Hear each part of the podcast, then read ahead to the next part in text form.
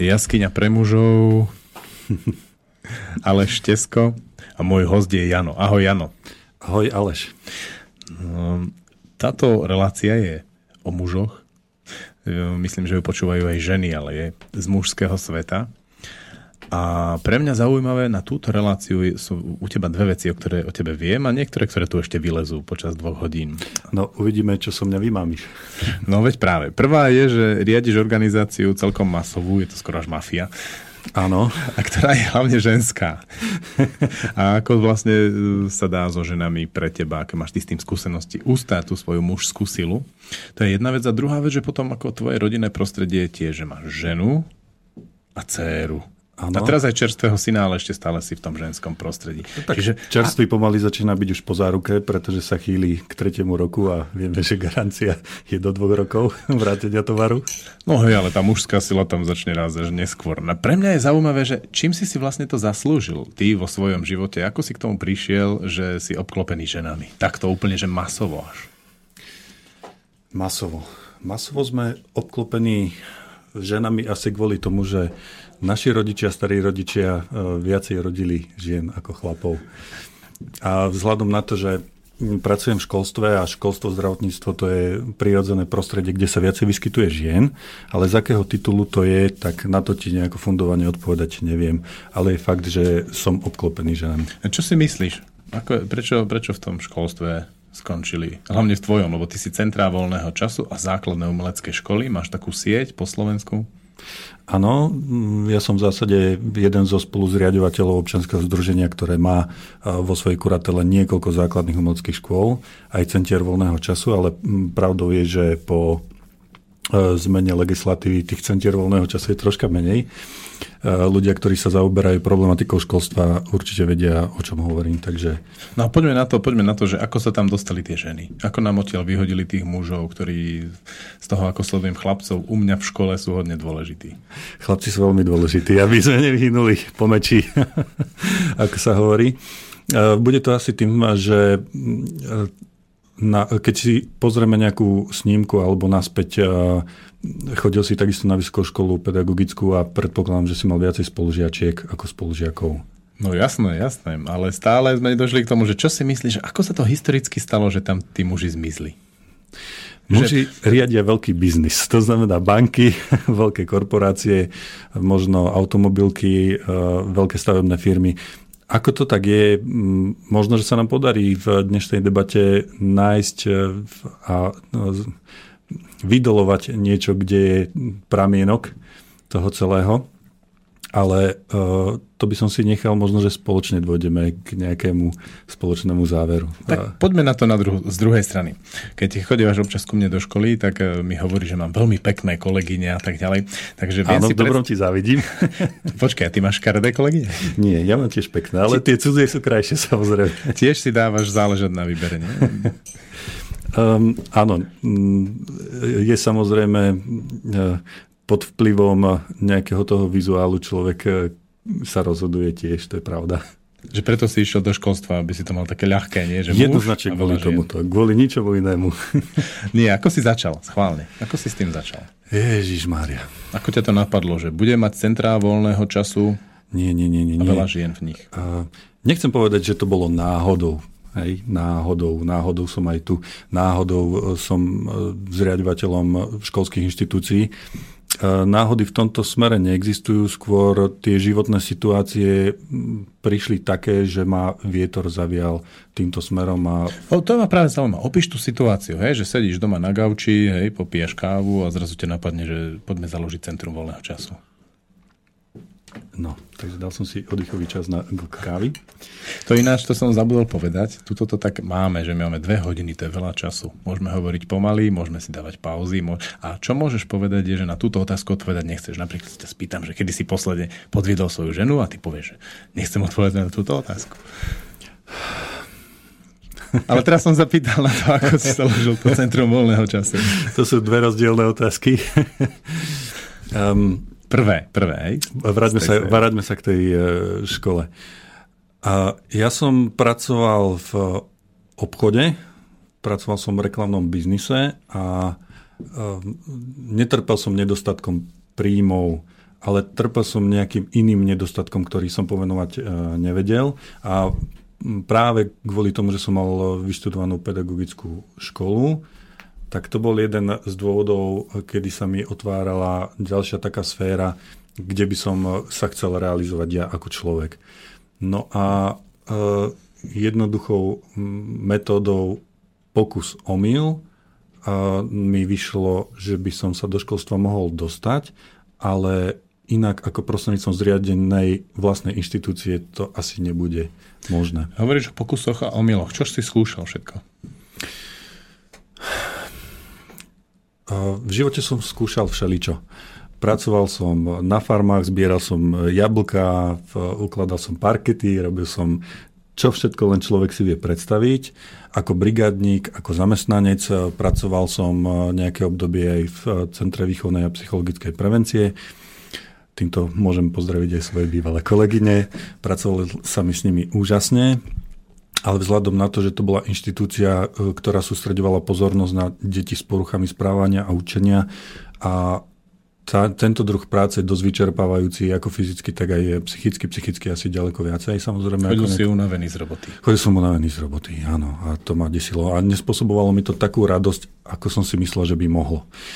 No a vzhľadom na to, že e, zaujíma ma aj umenie, zaujíma ma šport, a Centrum voľného času ako inštitúcia zabezpečujúca voľnočasové aktivity a zaujímavé vzdelávanie sa mi zdala byť ako najvhodnejší prostriedok zrealizovať vlastné, vlastné ciele, vlastné myšlienky, ako pracovať v školstve, nie na, na nejakej tej základnej úrovni, ako v základnej umeleckej škole učiť matematiku, slovenčinu, ale skôr prostredníctvom nejakej tej voľnej zábavy, to znamená šport, hudba, umenie, ktoré je zastrašené a inštitucionalizované práve v školskej inštitúcii ako je Centrum voľného času, tak to bol ten prvý krok, ktorým som sa vydal. Ty si otvoril tú otázku, že v tých prácach predtým bolo niečo, napríklad boli tam peniaze, ale niečo ti tam chýbalo. No, to, to ťa postupne nasmerovalo vlastne ku práci s deťmi a s ľuďmi v školstve, v centrách voľného času. Čo to bolo? Skús to teraz pomenovať. Um, skús pomenovať čo? Čo ti tam chýbalo a našiel si to potom práve v tých centrách voľného času s ľuďmi, s deťmi. E, skúsme hovoriť o centre voľného času. E, dôvod, prečo ich bolo zriadených viac, k tomu sa môžeme dostať neskôr, ale tá základná, základná idea nebolo e, spraviť sieť škôl a školských zariadení. To prišlo prirodzenou evolúciou alebo vývinom. V každom prípade v biznise po väčšine platí, že peniaze sú cieľ. Pre mňa znamená peniaz prostriedok. Takže to bol asi ten základný, základný rozdiel e, práve kvôli čomu sa, sa necítili ja napríklad šťastný v tej pozícii, ktorú som pracoval, oproti svojim e, kolegom, ktorí majú samozrejme e, iný uhol pohľadu. Hej. Takže u mňa to bol asi ten dôvod, že Peniaze ako také ma neuspokojovali, napriek tomu, že žijeme na Slovensku. Slovensko má svoje špecifické problémy, sú to nejaké priemerné mzdy, samozrejme tovary a služby sú v cenách západnej Európe a tak ďalej a tak ďalej. Hej, toto nasiera, tomu rozumiem. Ale poďme k tomu. Um, teraz mi ušla myšlienka, sa kryš. Tak ju ponáhane. Nie, ty si tam tak vyjadril. Aha, jasné. Keď peniaze sú prostriedok, tak čo ano. je ten cieľ u teba? Um, cieľ. Dávaš mi veľmi drastickú otázku, čo je môj cieľ. Práve dnes nie som v rozpoložení, aby som hovoril o tom, čo je môj cieľ. Hej, že do, keby som mal byť ironický, tak poviem doplávať na druhý breh. Čiže teraz si v takej fáze svojho života, že prežívaš. Presne tak. Nie som ešte 50 30 už mám za sebou, to znamená nejakých 10 perspektívnych liet pred sebou. Tie by som samozrejme rád využil. Aj na, na športovisku chodí hrávať hokej, nejaký florbal samozrejme.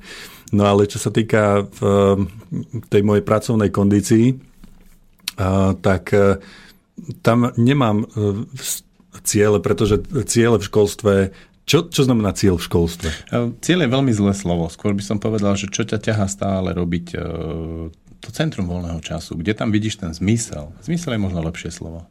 Je to veľmi jednoduché. Prevencia je najlepší lekár.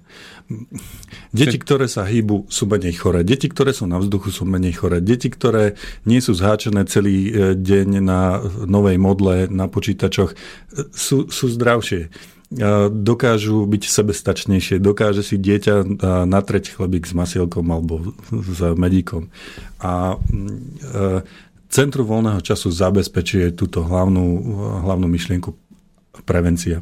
Tak, ako som povedal, prevencia je najlepší lekár a prostredníctvom voľnej zábavy, športu a hudby, to, čo, to nie je, že vymýšľame teplú vodu, to vieme, ako to je. To znamená, prostredníctvom takejto služby dokážeme šíriť okolo seba radosť, radosť z pohybu, radosť z toho, že sa mi niečo podarí. Vo sfére umenia je to podarí sa mi nakresliť e, pekný obrázok, obdarujem svojich blízkych, ukážem maminke, aha, nakreslila som ti srdiečko, pokiaľ hrá na hudobný nástroj, pozri sa, už viem zahrať menuet, pokiaľ dieťa e, športuje a posúva sa, e, samozrejme nemusí to byť profesionálny šport, ani nie je centrum voľného času, nezastupuje úlohu profesionálnych športových klubov, to nie je jeho úlohou, ale zabezpečiť prostredníctvom s prostredníctvom športu, výpo, zmysluplné uh, trávenie voľného času, respektíve pokiaľ samozrejme sa v centre objavia šikovnejšie deti, tak vieme ich navigovať pre profesionálne športové uh, útvary hej, alebo kluby. Vieš ešte trošku presnejšie pomenovať ten rozdiel medzi športovým klubom, prečo by si e, treba rodič dieťa nemal hneď do športového klubu, ale treba do centra voľného času na športový krúžok?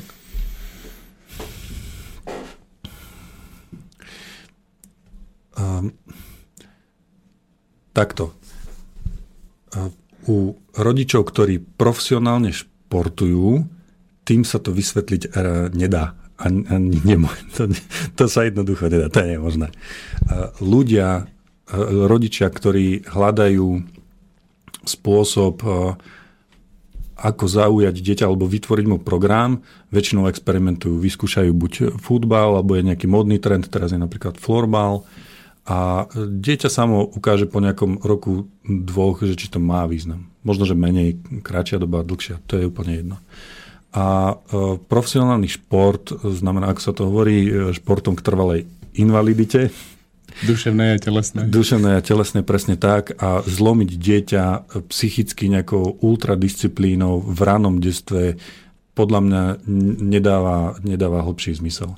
To znamená vytvoriť mu e, vzťah k športu, k nejakej takej elementárnej disciplíne v tom slova zmysle. Áno, trikrát do týždňa mám nejakú aktivitu, naučiť sa, uh, naučiť sa manažovať si svoj čas.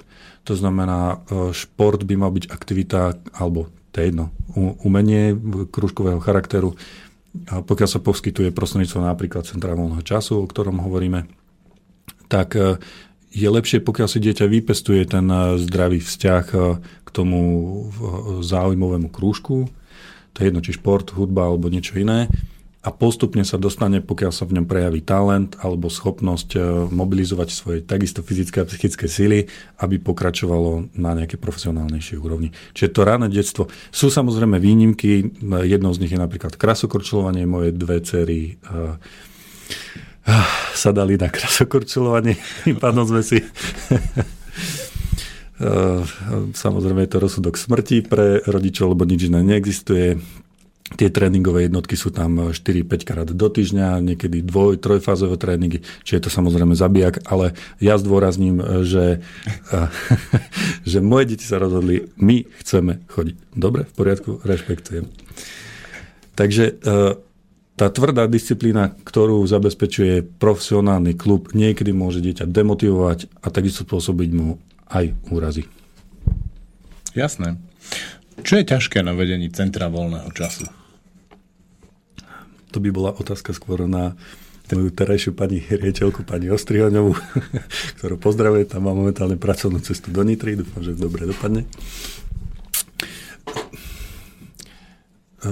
manažovať centrum voľného času nie je tá najťažšia vec na svete. Klamal by som, keby že poviem... Počkaj, že... tak čo si robil ťažšie ako zvod manažovanie centra voľného času? Fú, ťažšie určite je v, viesť rodinu. Ty ako profesionálny otec by si mohol vedieť, o čom hovorí. Inštitúcia sa dá vieť samozrejme, pokiaľ riaditeľ je schopný komunikovať so svojím tímom, nemôže to fungovať. Ideme teraz robiť agendu na základe mojej predstavy. Centrum voľného času už z logiky veci vyplýva, že má zabezpečovať zmysluplné trávenie voľného času. To znamená, jeho poslaním je e, nie zabezpečovať e, povinnú školskú dochádzku, kde ten režim Teraz je ďaleko... hovoríš trošku ako z učebnice. Podviaz do takého svojho osobného života práve spojeného s tým centrom voľného času, ktorý vedieš. Koľko je to už rokov? Pú. No, bude to okolo 10 rokov, čo sa krútim. To už je dosť času. To je dosť času. Baví to ešte? Aj, mm, niekedy veľmi, veľmi, veľmi ma to baví, niekedy ma to strašne nebaví. Myslím, že každý človek prechádza nejakou sinusoidou. Podľa pravidka sa to nedá nakresliť. Mám 30 rokov a do 40 to bolo e, fenomenálne, famózne. Sú len úspechy za mňou, sú aj drobné neúspechy. Samozrejme, práce s ľuďmi má svoje špecifika, to znamená komunikovať nie len so svojím kolektívom, ale aj s rodičmi Samozrejme, činnosť sa vykonáva buď v mestách alebo na obciach. V meste, mesto má tiež svoje špecifika a takisto aj vidiek. Čo máš radšej ty? Tu dobrosrdečnosť vidieka, to je na nezaplatenie vidiek. Tak eh, povedz trošku o tom. Čo, čo o, si o tom ty, potom. Čo, čo si si ty všimol na tom vidieku v porovnaní s tým mestom práve? Mesto je rozhýčkané. Rodičia majú neskutočný výber možností. Čuduj sa svete aj v záujmom vzdelávania alebo v tej krúžkovej činnosti začína byť, no Banska Bystrica to pociťuje, myslím, že dozreteľné. Tí rodičia nemôžu tvrdiť, že trpia nedostatkom ponuky, či už, či už jazykových škôl, alebo ponuky centier voľného času, alebo ponuky inštitúcií, ktoré zabezpečujú nejakú krúžkovú činnosť. Hej. Kdežto na vidieku a čím ďalej od mesta platí tá, tá rovnica, čím ďalej od vidieku tých možností je menej, to znamená pokiaľ ľudia dostanú príležitosť na vidieku, tak o to sú za ňu vďačnejší. Tak povedz nejakú srdečnú príhodu, ktorá bude ilustrovať toto, čo si hovoril. Srdečná príhoda. Fú, srdečných príhod. Mm, myslím, že po každej podarené akcie je prirodzené, že dostávame pozvánku na posedenie s miestnou komunitou, mienkotvornými ľuďmi, starostovia obce, riaditeľia škôl, pokiaľ v obci samozrejme pôsobí škola, ľudia majú nutkou potrebu viac vyjadrovať e, svoju vďačnosť, či už poďakovaním e, alebo pozvaním na rôzne spoločenské akcie. Takže asi takto v hrubých rysoch. A neboja sa tie dedinčania takého meštena, ktorý prídeš kým na dedinu robiť voľnú zábavu detí? Možno prvýkrát. Čím si ich získavaš? Myslím, že človek, keď povie, čo na srdci, to na jazyku, tak e, to ide ďaleko lepšie a pokiaľ ten koncept e, vychádza um, nie, a samozrejme od srdca, samozrejme to má hlavu a petu, je tam nejaká perspektíva a neslubujeme žiadne modré z neba, ale len to, čo inštitúcia tohto typu môže ponúknuť, tak tí ľudia ocenia nejakú tú úprimnosť a chápu tu ten zmysel kvôli čomu napríklad my ako inštitúcia ideme na vidiek. To znamená podpora regionálneho školstva prostredníctvom aj zaujímavého vzdelávania. Ako teba napadlo prvýkrát ísť na vidiek? My sme začali s mojou e, sestrou prevádzkovať hudobnú školu Yamaha v Banskej Bystrici. Tiež to už je nejaký ročik dozadu. Možno Bystričania e, poznajú hudobnú školu Yamaha a jej programy.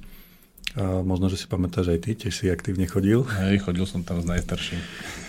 A tým, že hudobná škola Yamaha je franchise, to znamená, vymysleli ju niekto iný a my sme mali kúpenú licenciu a museli sme o, o každé to naše euríčko, ten centík bojovať. To znamená, ten, to teritorium, v ktorom sme sa pohybovali, pohybovali, mali sme samozrejme nejako územne ohraničené a snažili sme sa um, ukážkovými hodinami mm, spropagovať e, hudobnú školu a jej programy. To znamená, e, tým, že ja som zvolenčan, tak sme mali nejakú e, dráhu a keď sme išli do Bystrici, tak sme si spravili na veľmi jednoducho papierik, kde sa nachádzajú materské škôlky, pretože hlavné alebo nos, nosné programy sú Robik, spravím troška reklamu, Robik, prvé kročiky k hudbe a rytmické kročiky k hudbe. To znamená, cieľová skupina sa nachádzala v materských školách a e, išli sme veľmi jednoducho odzvolená k Bystrici. Ak sme sa ťahali, tak sme oslovili všetky e, škôlky. Ponúkli sme náš program riaditeľom, dohodli sme e, ukážkové hodiny. Väčšinou to bolo cez e, rodičovské združenie, alebo keď boli prítomní rodičia, odprezentovali sme, čo dokážeme spraviť e, prostredníctvom ktorých učiteľov. Takže takýmto spôsobom vznikali tie prvé väzby na vidiek. A tam si prišiel na to, že oni sú takí srdečnejší. Tam som prišiel na to, že tam sa treba sústrediť na vidiek. Dobre, vráťme sa k tej pôvodnej otázke, ktorá vlastne vznikla, že ty riadiš organizáciu plnú žien, hej? Áno, ale máme samozrejme aj chlapcov. Daj nejaký pomer, aký máte. No tak ja som pomer. že jeden chlap. Že jeden, jeden riaditeľ sa robia 10 pracovníci. Koľko máš zamestnancov? Na hlavný pracovný pomer ich e, bude do 10. E, do 10. Žien? Dvaja chlapci. OK. Dvaja to, mladí muži. Tak celé roky robíš s kopou žien. Ako ťa to poznačilo? Doma mám ženu. Ako ma to malo poznačiť? No veď práve to ako... Doma mám dve cery, tak to, to jednoducho ťa značí e, deň čo deň. Každá veta, ten jednotlivý boj muža so ženou podvedomý, vedomý. E, samozrejme, muž rozmýšľa inak, žena rozmýšľa inak. Tie nedorozumenia sú vo všetkých vtipálkovinách, volovinách, bezofiny a neviem čom všetkom. Takže... Čo vnímaš ty ako taký veľký rozdiel? Kde to ty cítiš najviac? Um, v ženách rezonuje jednoznačne materstvo. Jednoznačne. Ten materinský uh, pút, e, tá, tá starostlivosť a z, lo, z logiky veci vyplýva, že to prenášajú aj do, nejakých, do nejakých pracovných vzťahov. Kdežto chlapí do určitého veku majú tendenciu byť solitéry riadiť si to po svojom a nerobiť si zo života vrázky. Ženy sú v tomto také, také starostlivejšie. A podľa mňa to je tak, ako som povedal, vyplýva to z toho, že sú matky. Biologicky sú matky. Ako sa to prejavuje v práci u teba?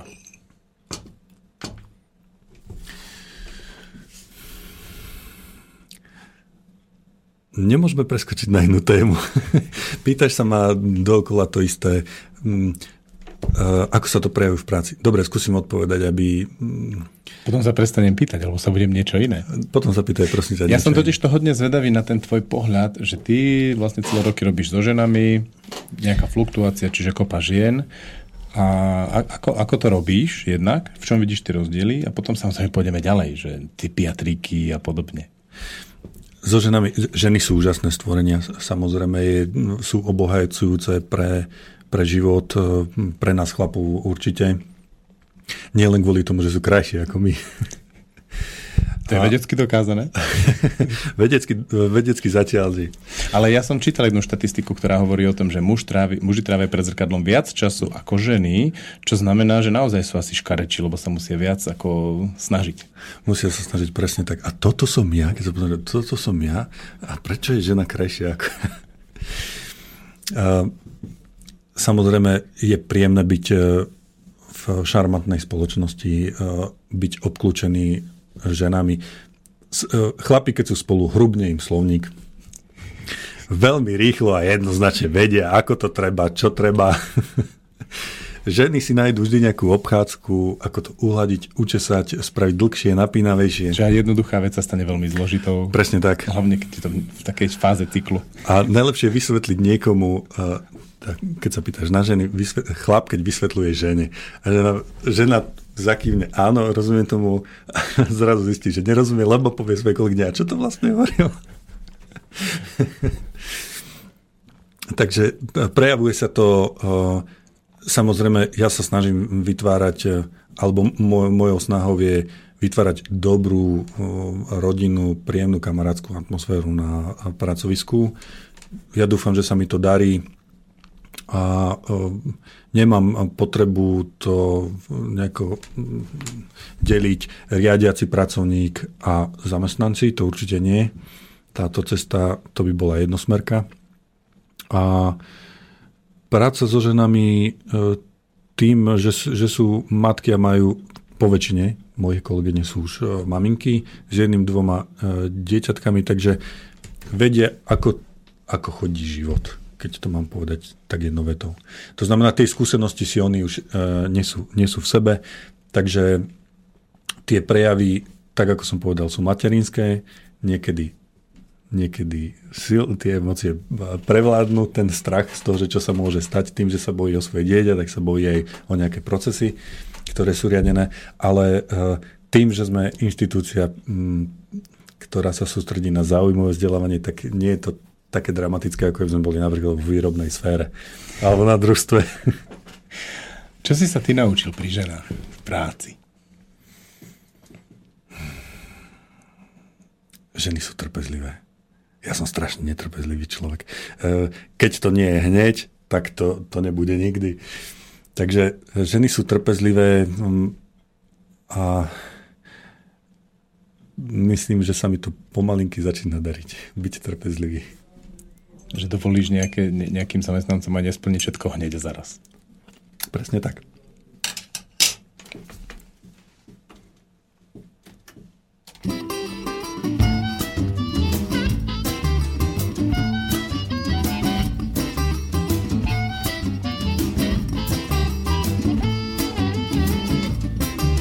Tak aké je toto za svinstvo?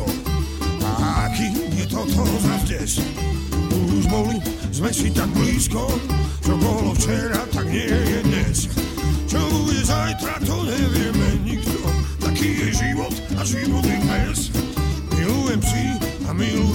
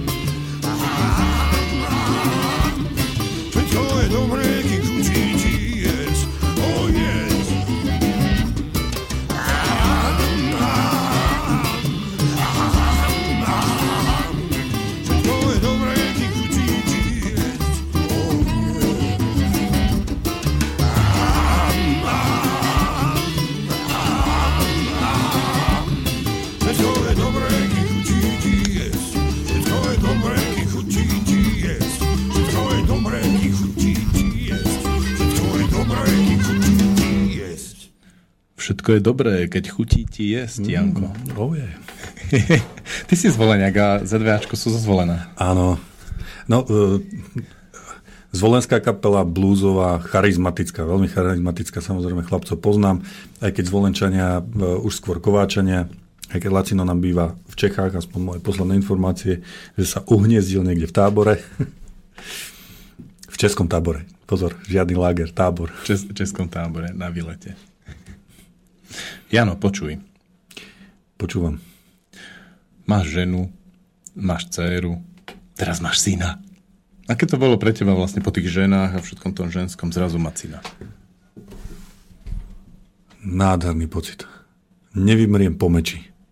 Uh, céry boli úžasné. Samozrejme, ja som podvedome chcel mať e, prvorodeného syna. Keď sa mi narodila prvá uh, dcéra Sofinka, tak pozrel som sa jej do očí a odpustil som jej, že je dcéra. Veľmi rýchlo. A bola prvorodená, druhá dcéra bola druhorodená, čuduj sa svete. No a syn, syn je syn. Neexistujú slova, ktoré by popísali to, čo sa odohrávalo vo mne, keď sa narodil a teraz bude mať 8. marca, je to gentleman, vedel, kedy sa má narodiť na Medzinárodný deň žien. Mať syna je úžasné. Som veľmi šťastný a hrdý, že mám syna. No keď ty vybuduješ takú nadnárodnú sieť eh, centier voľného času a základných umeleckých škôl, čo bude samozrejme väčšinou učiteľky, tak on ako gentleman, narodený na MDŽ, môže to po tebe prevziať. Takto ďaleko nerozmýšľam. Um, nesnažím sa vybudovať eh, impérium eh, podľa tej rodovej rovnice, že dedičné právo to určite nie. Myslím, že e, pokiaľ budem obklúčený kvalitnými ľuďmi, ako som doteraz, nehovoriac o tom, že zriadovateľom nie som sám, ale sme e, spolu s mojim e, kolegom, pánom inžinierom Dušanom Gondom. Ak nás počúva, tak ho pozdravujem. Predpokladám, že tiež bude niekde na cestách. Ako zodpovedný a starostlivý zriadovateľ. Posun na čelo, posiela Jan Na čelo. Čelo má čoraz vyššie, takže tam je to, kde dať súd s flekov. Čierny humor. Daj nejakú veselú historku z tvojho rodinného prostredia okolo toho ženstva a toho syna a tak. Veselú veselú príhodu z toho ženstva. Veď to už samo o sebe je veselá príhoda. No ale je to taký ako e, smiech je trošku šialenca, vieš, že sakra samé ženy, ja. Hm. vieš. No nemám samé ženy, vraj, mám trojčného štamprlíka, no, ktorý, mi, ktorý mi 3 roky už skoro za zadkom, za čo som mu veľmi vďačný. Včera sme mali menšiu patáliu, ale prežil to. Povedz. Čo sa stalo? Mladý muž sa rozhodol, že uh, využije naše fantastické detské centrum uh, Safari z Volenčania. Uh, rodinky s deťmi ho už poznajú Máme tam detskú herňu, peknú, o, drobnú kaviarničku, takže fajn. A najbezpečnejšie miesto pre deti. Ale rodič má povinnosť e, dávať pozor na svoje dieťa, čo my sme včera s e, mojou dobrou pani manželkou troška podcenili a dovolili sme si žmurknúť. To chcem povedať, že v tom okamihu e, sa môj syn rozhodol, že sa šmýkať bude na bezmotorovom vozidle, na autíčku určite a mal asi pocit, že to, bude, že to je dobrý nápad, ale myslím, že potom mal pocit, že to dobrý nápad nebol. Čo sa stalo? Stalo sa to, že v tej rýchlosti spadol a spadol tak nešťastne, že si obuchal hlavičku, líčko, zúbky, takže sme museli ho mobilizovať a išli sme na chirurgiu. Čuduj sa svete, včera taký krásny deň, e, človek by si myslel, že ľudia budú tráviť e, prvé slnečné lúče po dlhšej dobe e, prechádzkami, korzovaním po meste, ale očividne trávili ten deň nejako inak, pretože poradové číslo, ktoré sme si zobrali, bolo 90 a obsluhovali asi nejakého 70. Tak kon... zraneného. Konečne, takže, konečne nepršalo, tak môžeme ísť do nemocnice. Takže môžeme ísť do nemocnice. Myslím si, že ľudia by sa mohli zabávať aj nejako inak ako úraz mi jej, dá sa, dá sa traviť večer aj krajšie. Takže e, v, boli sme na chirurgii, a s maličkým sme išli domov a celú noc e, sme ešte boli v takom šokovo-traumatickom e, stave, takže a ja osobne, už som sa ti zdôveril, mimo mikrofón som troška nevyspatý, troška viacej. Takže nehľadajte len logiku v mojich odpovediach. Pramení to z toho, že máme nočnú za sebou a uh, najčerstvejšie správy sú, že uh, sa chystali spinkať, no ja dúfam, že že chlapčiatko už zaspalo v takomto čase. Ako ty funguješ v tých situáciách, že dieťa má chorobu alebo úraz alebo niečo? Že čo je v tebe? Keď je to klasická choroba, tak to neriešim. Chrípka, prechladnutie patrí k životu. Pokiaľ je to nejaký úraz a stane sa to starším dcerám, jedna má 13, druhá má 7, tak to dieťa už pomaly sa stáva e, človekom so všetkým, čo k tomu patrí. Ale mm, najhoršie je ten, ten pocit, keď malé dieťa mm, je zranené a nevieš mu pomôcť. To je, to je nepríjemný pocit. A zachovať e, kľud, nepanikáriť, to je asi to najdôležitejšie. Teraz je to veľmi čerstvé, takže to hovorím tak intuitívne, tak od srdca. Ako to robíš? Keď Ako si v tej čo? situácii ide na teba tá panika a vidíš tú ženu, ktorá je taká trošku asi rozložená, nie? To u vás drží? Mm, ja, mám, ja mám silnú ženu. Samozrejme, prežíva to intenzívne, ale je to bojovnička. Ženy sú bojovničky, majú za sebou pôrody. A... Čiže ty sa zosypeš a ona ťa udrží. Pri pôrode áno, ale... Nie, včera sme to ustáli, samozrejme bol to boj, ale myslím, že, hm, že sme to zvládli statočne aj my. S manželkou. Nachádzaš si niečo pre seba v tých chorobách detí?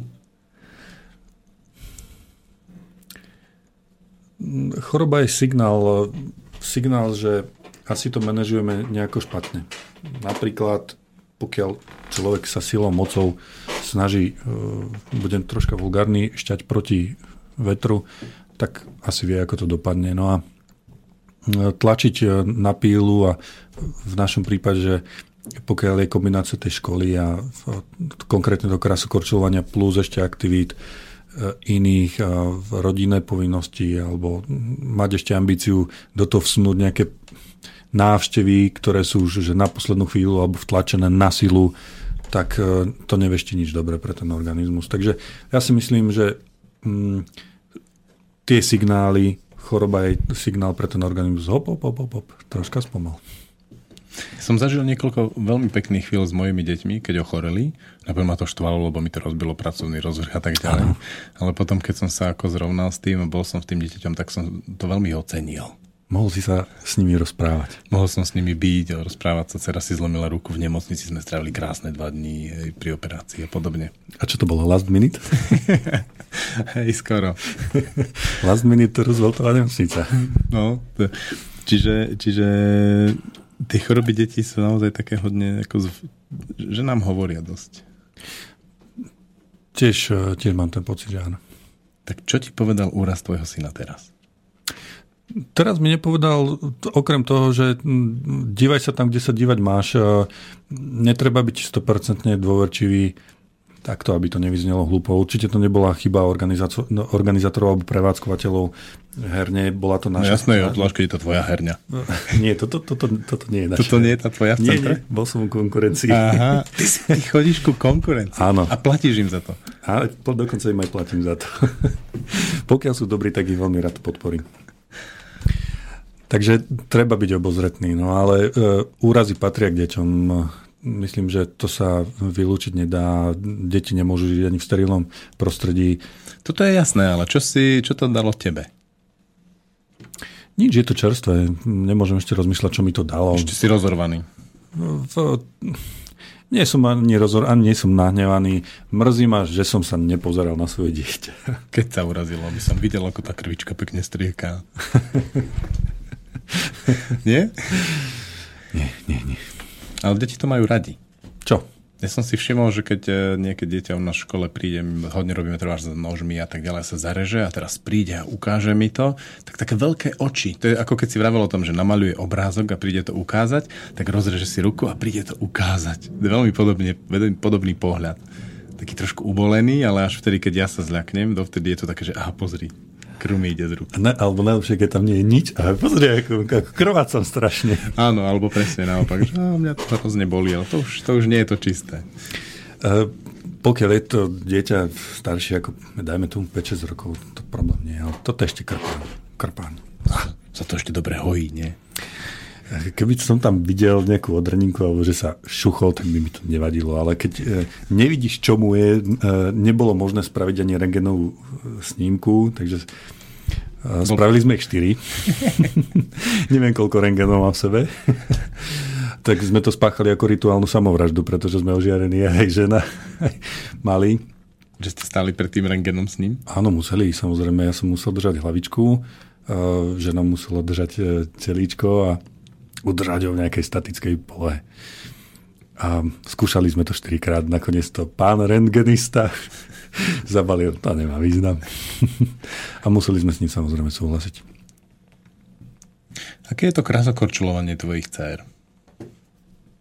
Trošku si naznačil v tom otienku, že, že predsa len je to už skoro profi riadny prístup, vážny? Je, je to vážny, ale tým, že mladšia dcera je ešte v podstate v takej prípravke, tak u nej nie. U, star- u staršej má to už ten nádych profesionality. Ale už len uh, tým... No predstav si, že uh, jednoduchá predstava. Vo všeobecnosti ľudia neradi ráno vstávajú. Áno. V, uh, hľadaš si prácu, aby si vstával čo najneskôr. Všetci sme e, boli nadšení z toho, že tá západná vlna toho, toho komfortu, že vstávať na 8, na 9, wow. Samozrejme netýka sa to ľudí, ktorí už musia makať od 6. vo fabrike.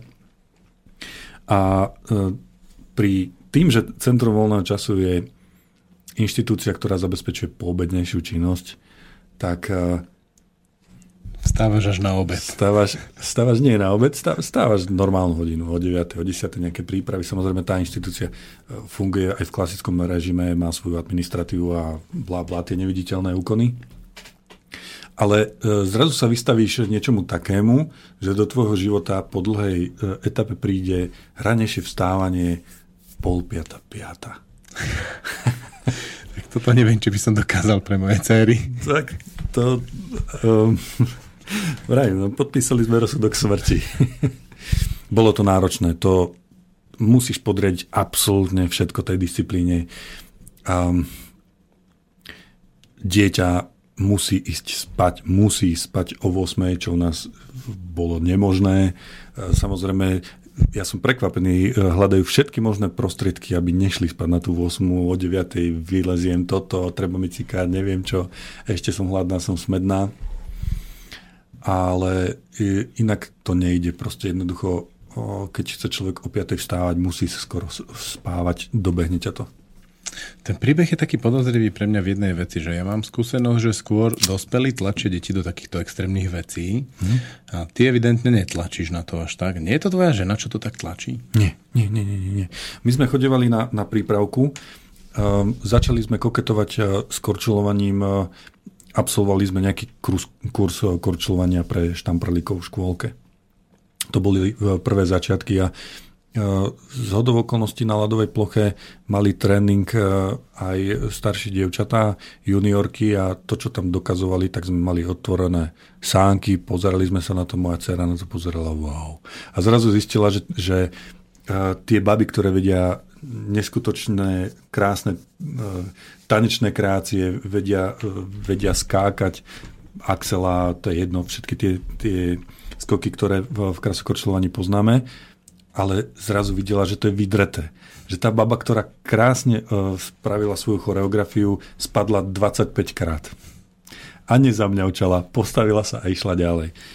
A, a mal som pocit vtedy, keď som sa pozeral mojej cere do očí, že ops, naštartovalo to, videla, videla to, to umenie, ktoré sa dá dosiahnuť, ale videla aj tú bolesť.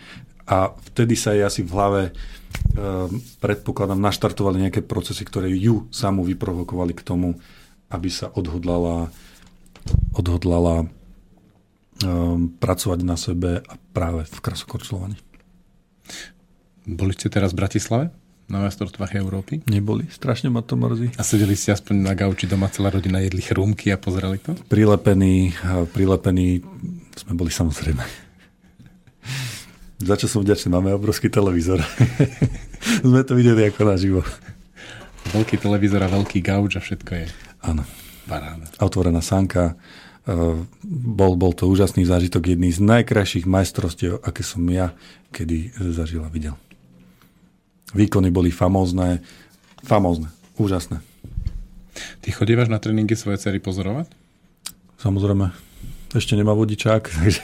A čo robíš celé tie hodiny na tom štadióne? E, je to veľmi jednoduché. Najprv sme boli tichí pozorovatelia, ale naše trénerky to zobrali za svoje a e, dovolili nám takisto si natiahnuť korčule a byť na lade. Takže ja si riešim aj svoju pohybovú aktivitu a tým, že chodím aj hrávať hokej, takže si to dávam ako taký, e, takú ľahkú udržiavačku, že prekorčulujem sa počas toho tréningu. A robíš, krúžiš koliečka, alebo aj skúšaš nejaké veci z toho krátkorčulu? Skúšam, napodobňujem ako opička. Už, už vieš piruetu? piruetu neviem. No. Lastovičku? Die, die, die, lastovičku viem. Lastovičku viem a viem korčulovať dopredu, dozadu, viem prekladať. Viem spraviť cibulku samozrejme. Takže mm, tým, že e, ja mám Kanady, a dievčatá majú iný typ korčuly. Tak Zub, so zubkami? So zubkami, so zubkami žraloka. Takže ten typ korčule im umožňuje robiť aj piruetky. A spravím nejakú atrapu piruety. Tak by som to nazval. No u nás sa stalo to, že dievčatá sa naštvali, že majú zuby, lebo im to nedovolí zase robiť niektoré veci, ktoré videli u, u, u chlapcov. Aha, no hokej sa v tom hrá ťažšie, to no. je pravda. Ako tento to korčulovanie tých tvojich dievčat zmenilo celú vašu rodinu okrem toho vstávania?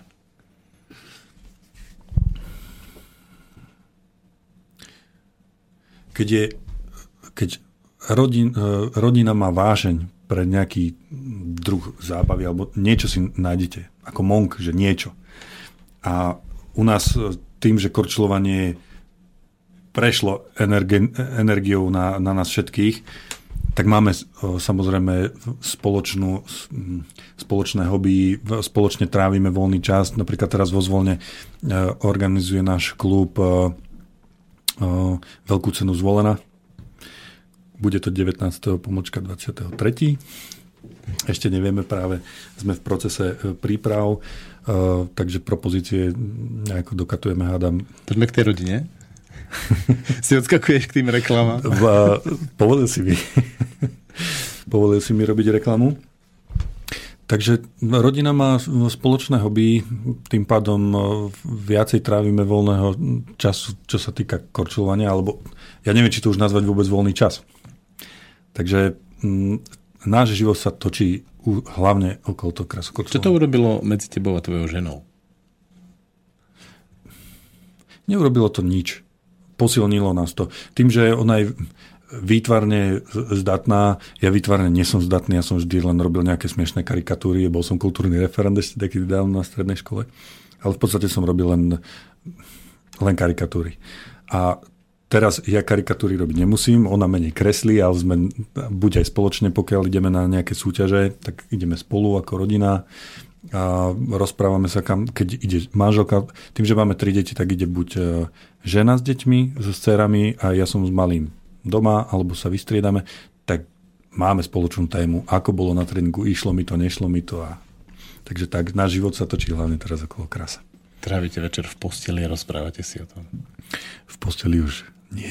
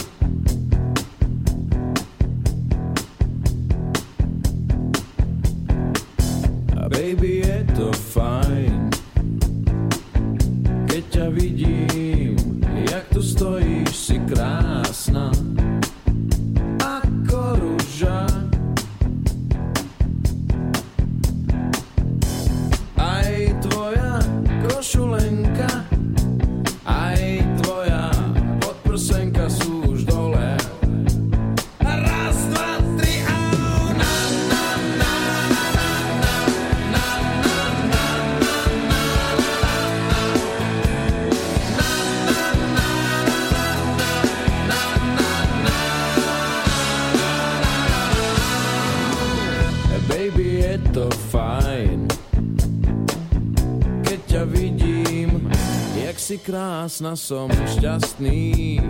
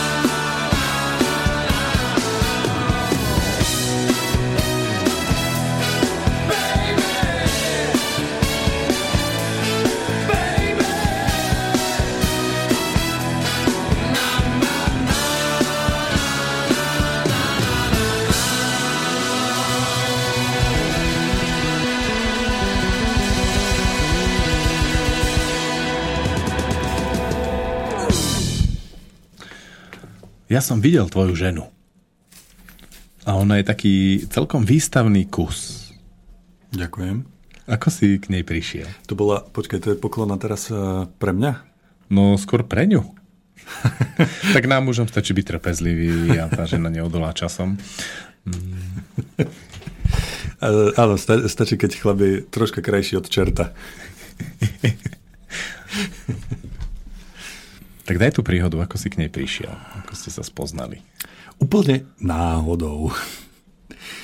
Um, nás zoznamila naša spoločná kamarátka, ktorá žije v Nemecku a z okolností ja som takedy dávnejšie chodil, bol v Nemecku, robil som operku a chodil som o, tam aj do školy.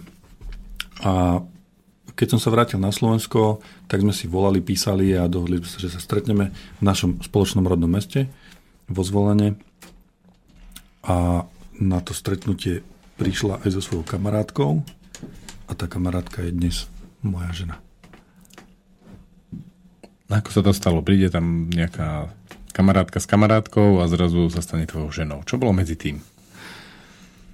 Ako sa stala mojou ženou? Asi nejaký rok alebo dva. Takže rok alebo dva tvrdej práce? tvrdej, intenzívnej, tvorivej a kreatívnej práce. Opíš to trošku. Daj tie príhody, čo sú za tým. Ježiš Mária.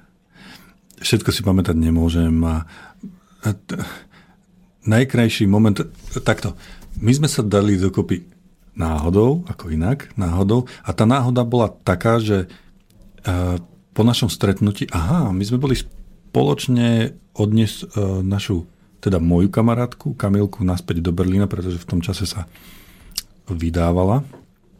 A spýtala sa ma, či si môže zobrať so sebou kamarátku. A znova to bola tá istá kamarátka, ktorá je dnes moja žena. Takže absolvovali sme jeden uh, krásny výlet, uh, kde evidentne už začali lietať nejaké iskry. No a keď sme sa vrátili domov a ja som volal na nejaké telefónne číslo, v domnení, že volám niekomu inému a zodvihla ona, už keď sme sa vrátili po nejakej odmlke uh, týždňovej, no a dali sme si stretnutie a myslím, že to stretnutie bol odrazový mostík k našemu ďalšiu, ďalšiemu vývoju, evolúcii nášho vzťahu. Daj nejakú príhodu z toho obdobia. Akú príhodu? Nejaký príbeh. Tam príbehy neboli, to bolo z hluk e, emócií, to, to rašilo. To, Tak to, boli- prvý sex. Prvý sex bol nádherný. Bolo to u nás e, v Banskej Šťavnici na našej e, chate. A spomíname na to veľmi, veľmi radi. Plánoval si to? Alebo sa to stalo? Tešil som sa. A, a predpokladal som, že už keď ideme spolu niekam, tak by to mohlo dopadnúť dobre. Jedna jedna na body. Jedna, jedna na vody. Bohužiaľ, bohužiaľ tú chatu už nemáme, no ale mm, dúfam, že karmicky si tá chata odnesie nejaké to, to, naše, e, to naše fluidum, tie naše emócie, ktoré sme tam nechali. Tak šťavnica tam je plno duchov, v tých baníkoch všetkých, čo tam pomreli. Áno. A tak si tam nechali nejakého pozitívneho ducha. A aj hybridov, keď, e, keď sa spári vidra a duch, vznikne tzv. vidrý duch. Uh, povedz o takých ťažkých chvíľach v tom manželstve s ňou.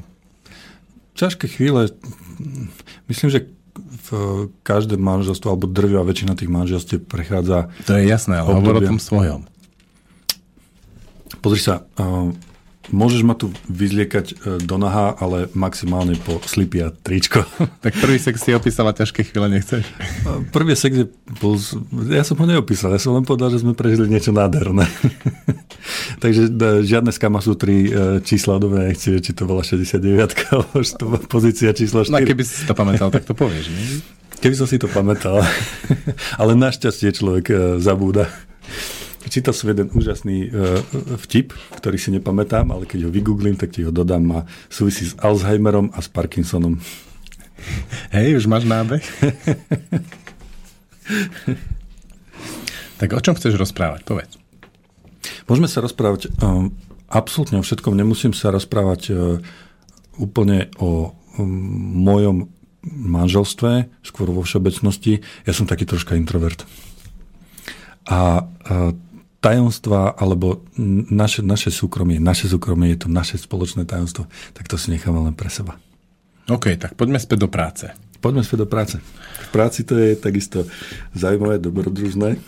Uh, takí muži, čo pracujú v ženských kolektívoch alebo začínajú tam pracovať, môžu mávať také ťažkosti. Vieš dať nejaké tipy alebo triky, čo v ženských kolektívoch je dobré ako robiť alebo nerobiť? Čo sa osvedčilo tebe? Na čo si ty prišiel? Ženy majú krámy. Čo ty myslíš? A majú ich periodicky.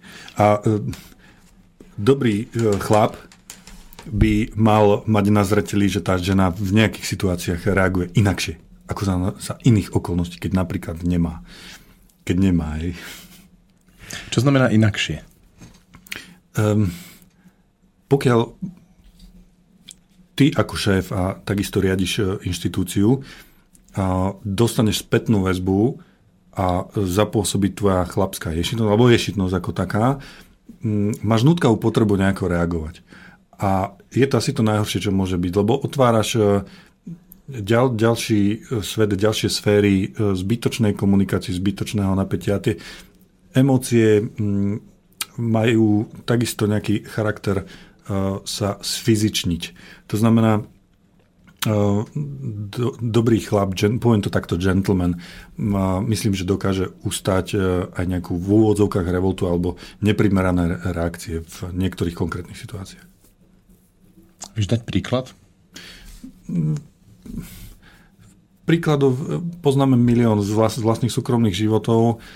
Konkrétny príklad samozrejme nedám, bolo by to minimálne neslušné, ale vo všeobecnosti platí, keď je nejaká pracovná mustra e, pracovných úkonov a k nemu aj napríklad um, odozdanie informácií uh, na vyšší post a nepríde vtedy, kedy má, alebo príde v uh, inej forme, ako bolo zadané. To znamená, povinnosťou každého riadiaceho pracovníka, to je jedno, či je to chlap alebo žena, je vypýtať si dôvod, prečo to nebolo splnené podľa No hej, ale žena nepôjde za tebou a nepovie, mám teraz takú fázu cyklu, že sa mi ťažko robí. a prečo by s tebou, za tebou mala chodiť. No, a tak ako to vieš? Existuje uh, intuícia. Pracuješ s intuíciou, alebo uh, vieš si predstaviť, že tvoje, tvoje rozhodnutia alebo tvoje stretnutia sú ovplyvňované intuíciou. Príklad, ideš na nejaké stretnutie s priateľom, s kamarátkou, to je úplne jedno s kým. A budete mať nejakú tému, ale inštiktívne vycítiš, že ten človek buď sa trápi, alebo netrápi, alebo je nejaký agresívny, tak uh, intuícia ťa, uh, pokiaľ si ochotný si pripustiť, že intuícia je dar, alebo nejaká schopnosť pohybovať sa aj v nejakom inom režime, ako fyzickom a čisto racionálnom, tak intuícia ti dá priestor, aby si ovplyvňoval tú dievú linku či bude v nejakom napätí, či bude odbremenená, alebo posunie... Či, či sedí so ženou, komunikuje ináč ako racionálne a tak intuitívne príde informácia, že to je ono. Napríklad. Napríklad. Uh, oddeliš rozhovor na neskôr. Jednoduché. O, o týždeň. Jednoduché. Alebo uh, pošlite mi to v maili. Okay. Alebo za, zavoláme si neskôr. Tak poď ešte na ďalšie niečo, čo si objavil pri ženách, čo sa tebe osvedčilo, že keď chce muž v ženskom kolektíve fungovať dobre, že kde, kde by nemal skákať, alebo čo by mal robiť?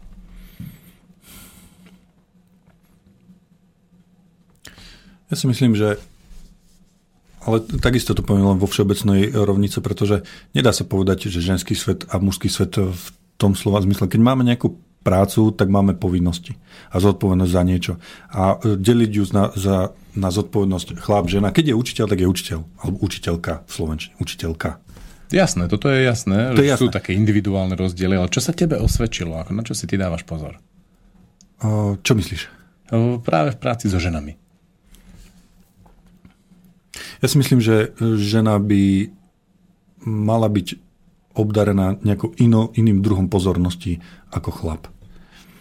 A to, čo sme sa rozprávali na začiatku, tá komunikácia by mala byť v duchu, že žena je tá kvetinka, ktorá sa polieva. Nehovorím, že musí byť hýčkaná, ale žena by mala, byť, mala mať pocit, že chlap, ktorý sa s ňou rozpráva, tak sa s ňou nerozpráva len ako so zamestnancom, ale aj ako so ženou. Čiže v tej bežnej klasickej komunikácii to má nejaké charakteristické e, prvky. Doma povieš, vymýšľam si teraz, Zlatko, prosím ťa, podáš mi to. No keby si žil v registrovanom partnerstve, počujem ma, hoď mi to Ďuro, nie? No a ako to povieš kolegyni?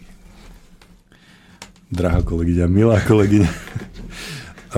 Oslovenie krstným menom myslím, že celkom dobre pomáha. Je také, takto odvzdušní. Ale kolegovi povieš Fero Damal. S chlapmi je to priamo čiarejšie. Aj keď e, aj chlapí v určitom odvetví a v školstve alebo umelci, to je zase e, skupinka v skupinke. Umelec je troška otrhnutý od reality. To znamená, keď máš klasického vyfičaného výtvarníka alebo gitaristu, ktorý je vo svojom virtuálnom svete, tá komunikácia samozrejme je e, iná ako Inak sa rozprávaš s ekonomom, inak sa rozprávaš s úradníkom, inak sa rozprávaš s umelcom. Takže aj tam sú špecifika. Práve preto hovorím, že neexistuje nejaká mustra, že ženy, ženy sú samozrejme aj ženy v úvodzovkách mužatky, ktoré, ktoré, maj, ktoré majú také racionálnejšie zmýšľanie a prevád, prevláda v nich nejaký viac mužský element ako ženský. Testosterón. Napríklad. Hej. A sú takí aj zoženšteli e, chlapí, takže Takže... Neberieš to podľa toho, čo má kto medzi nohami. tak. Moja otázka znie... Uh, zase mi to vypadlo. Aha, jasné. Uh, nie. to je to také zaujímavé. Dneska si dáko nepripravený. Mm, mám taký nával v práci, že ma to úplne ako celkom zaplavilo a niekoľko dôležitých termínov, ktoré mi bránia úplne intuitívne a s ľahkosťou sa pohybovať mojim životom. A teraz to cítim úplne naplno, lebo vždy mám ako taký, taký ako zával otázok, čo som zvedavý na tom hostovi a teraz som čiastočne podarený v tých svojich veciach a neviem sa vôbec toho dostať. Dá sa to vyriešiť uh, buď nejakou dobrou pestičkou, alebo inou otázkou. Tak polož mi nejakú otázku. Ako sa ti darí v práci? A ako, ako to zvládaš ty v ženskom kolektíve?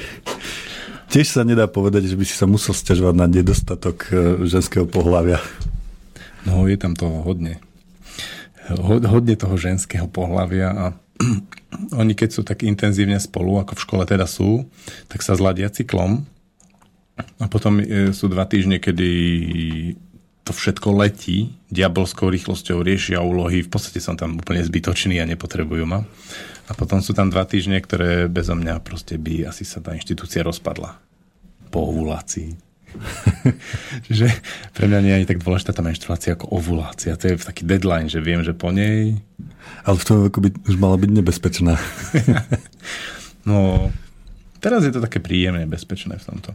Každopádne, mm, keď som svoj, a presne ako si to ty povedal, tak intuitívne vnímam, že čo tie ženy ako kde sú a podobne, tak eh, sa v tom cítim veľmi dobre.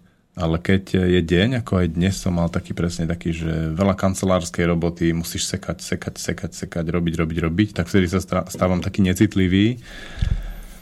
A aj keď kolegy nepotrebujú niečo odo mňa, tak v tej necitlivosti potom ako som menej gentleman a všeličo. A dnes práve si ma jedna odchytila, že to, čo bolo včera na porade, normálne. Tak. Mohol si sa ospravniť, že to je tvoja charakteristická črta a nedá sa s tým nič robiť. No, s tým ospravedlním je to také veľmi zaujímavé. Že ospravedlňovanie v podstate mám pocit, že v tom ženskom svete ani nefunguje veľmi, obzvlášť zo strany mužov. A na druhej strane, keď e, ten muž naozaj ľutuje to, čo urobil alebo má, tak sa nemusí ani ospravedlňovať. To je taký môj postreh. Hm? Že často sú, keď sa ospravedlním, sú ešte nasratejšie. Obzvlášť si uvedomím, že vtedy, keď to ospravedlnenie je také hodne formálne. No, dá sa, dá sa zaregistrovať aj tento moment. A najhoršie sú ženy, a teraz nebudem hovoriť o svojom o kolektíve, a našťastie sa v našom kolektíve také nevyskytujú, ale tie e, zanietené feministky, ktoré nenávidia mužov len za to, že majú niečo iné medzi nohami. Moja skúsenosť je, že v e, istom a, do istej miery to má každá žena, alebo skoro každá žena, že niekde vnútri z hĺbky duše nenavidí tých, tých mužov a potom sa to prejavuje práve v tých citlivých fázach toho cyklu, kde viem, že teraz to prišlo. Teraz som, teraz nemá nič osobné proti mne, len reprezentujem tú nenávidenia hodnú zložku ľudstva a dostanem... Oplutia hodnú. Oplutia hodnú aj vám občas oplujú, aj, či už verbálne, alebo činom, alebo niekedy aj reálne. Naučil som kolegyne, že mi môžu dať facku. To sa mi hodne osvedčilo. A kam? Na tvár normálne. Ako moja žena má... Tak preto si sa nechal zarasť. Áno, aj to je ono. Dnes nám... Nie je to z náboženských dôvodov. Dnes nám prišla sada boxerských rukavíc ďalších. A moja žena to má hodne rada má aj zbyť pestiami mi naložiť riadne. A ja to mám tiež celkom rád, lebo ona je taká, že ťažšie sa z nej vyťahujú tie emócie slovami, ona sa do toho nevie tak položiť a cítil som, že to napätie sa potom nezmyselne predlžuje. Čiže keď mi ma zmláti, plne sa vybúri, tak potom je veľmi dobre a v priebehu dvoch minút vlastne vie to všetko z nej odísť. A robíte to ako e, regulovanú terapiu, tak ako je pri víne, že regulovaná degustácia pod kontrolou odborníkov, alebo to prebieha spontánne a ten boj sa niekedy eh, zvrhne na bezhlavú bitku do bezvedomia. Mm, to má, niekedy to býva veľmi spontánne, že, minule som si čítal v hojdacej sieti a zrazu som začal dostávať takú nakladačku a z hojdacej siete sa zle vy, vy, vybejha, vieš? To ako, tak som proste to schytal, bolo ma všeličo dlho na silu. Ale niekedy, keď cítim, že to v nej je a neviem to z nej nejako dostať, tak ju proste pozvem. Donesiem boxerské rukavice, navlečím jej ich a a to sa v nej spustí hneď. Ako náhle ona má boxerky na rukách a je v tom napätí, tak to sa okamžite spustí, naloží mi riadne. Ja musím celkom aj cvičiť, aby som ustal a, a už to ide dobre. Tak si to poňal tak nábožensky a nie len, že keď niekto buchne po jednom líci, že nastavíš druhé, ale ty rovno nastavíš to prvé. Nastav, presne, akože. Minule sme to skúšali s chlapmi a so ženami práve na radi s deťmi. Čo je ten náš kurz, kde si sa aj ty pýtal, či príde ten Rus, čo je, o chvíľu robím reklamu. Áno. A tam bola taká situácia, že tí muži si dokonca dali prilby a dovolili ženám ich mlátiť.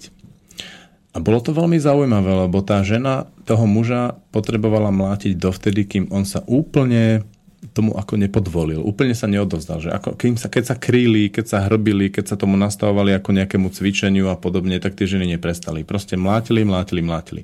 Ale v okamihu, ako ten chlap proste už tak ako keby niekedy zúfalo, alebo tak sa otvoril a poddal sa tomu, že dobre, tak ma zabí. Tak v tej chvíli tá žena bola uspokojená. Proste, že ten chlap to musel naplno prijať.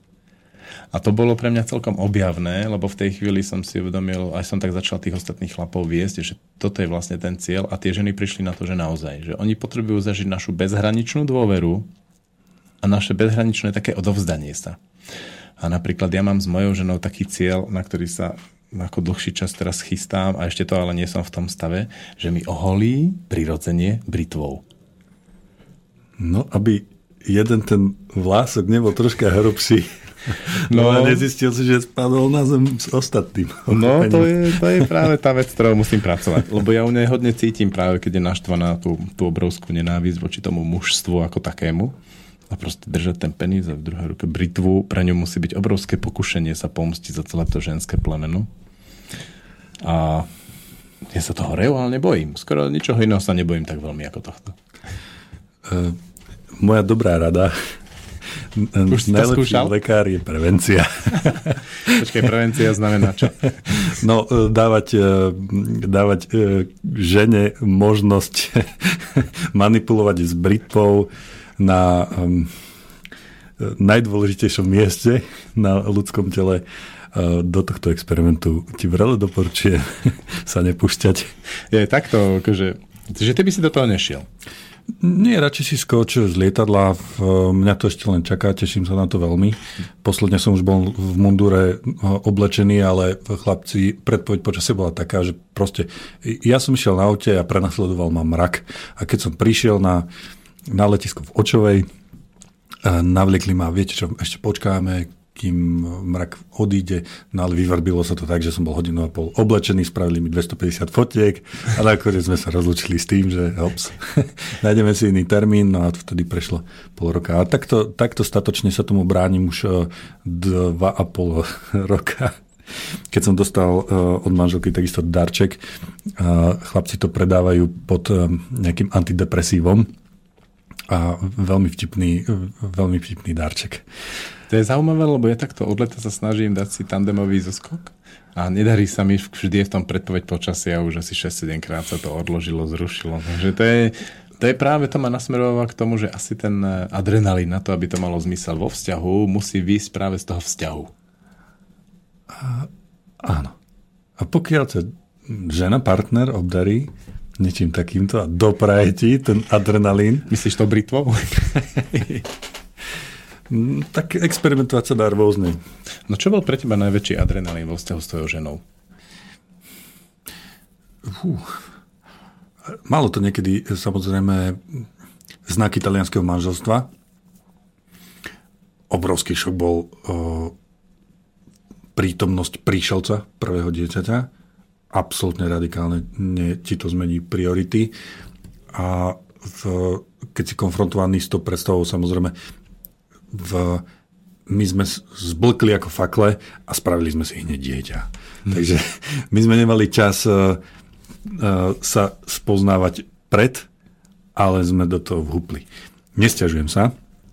To dobrodružstvo ma určite obohatilo a paradoxne XY manželstiev, ktoré fungovali, chodíme spolu, chodíme a tak spoznávame sa rodinné väzby a tá.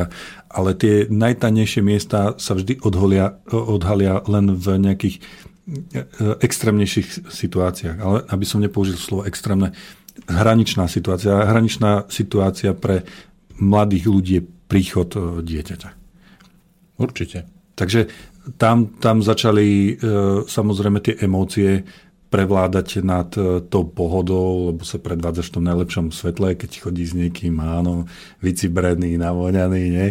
Ideme do kína, kde je vínečko a táraninky z jednej strany, z druhej strany. A teraz, e, keď vhupneš do života, tu máš plávať bez kolesa, Môžeš si naštudovať kníh milión, dieťa sa vychováva takto, samozrejme dneska ten fetiš, e, výchova, vzdelávanie, som síce z tohto prostredia, ale ľudia sú zbláznení do toho, ako vychovávať, e, aký kurz e, spraviť najlepšie pre dieťa, a kedy ho dať spať, aké plienky používať, no, no, horor.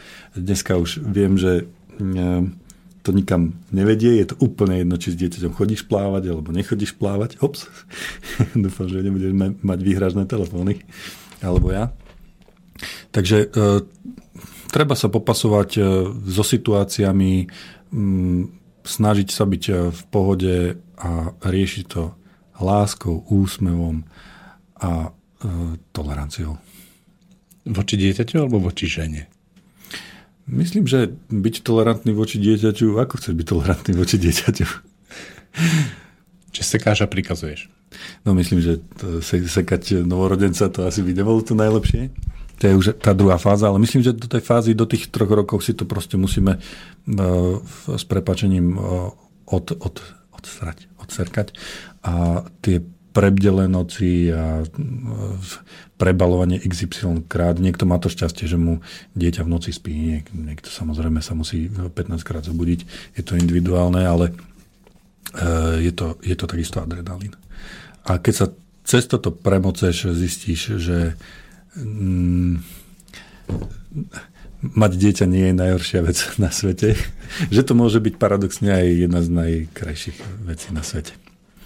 Keď príjmeme to temno, ktoré to prinesie. To temno. Ten reskot sa zrazu zmení na lúbivý spev, bez ktorého si už nevieš svoje čeraní predstaviť.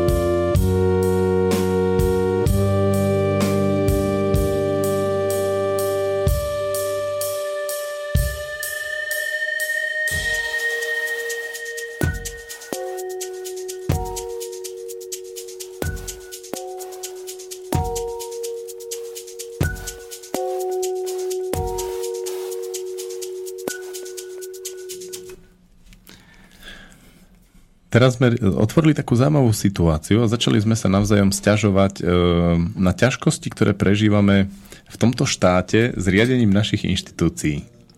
Ja myslím, že túto otázku môžeme kľudne otvoriť aj na mikrofón. Môžeme, poďme pohovárať, koho môžeme. Presne, presne, ja som za. Lebo tá predstava niekedy ľudí je, že keď niečo riadíš, tak v podstate si taký ako pánko v nejakom kresle, vydávaš pokyny, a nejak to funguje a ľudia idú, hej. Tí, čo skúšali niečo riadiť, tak vedia, že to nie je také jednoduché a že je celkom príjemné sa toho potom po nejakom čase zbaviť. A to je veľmi ťažké.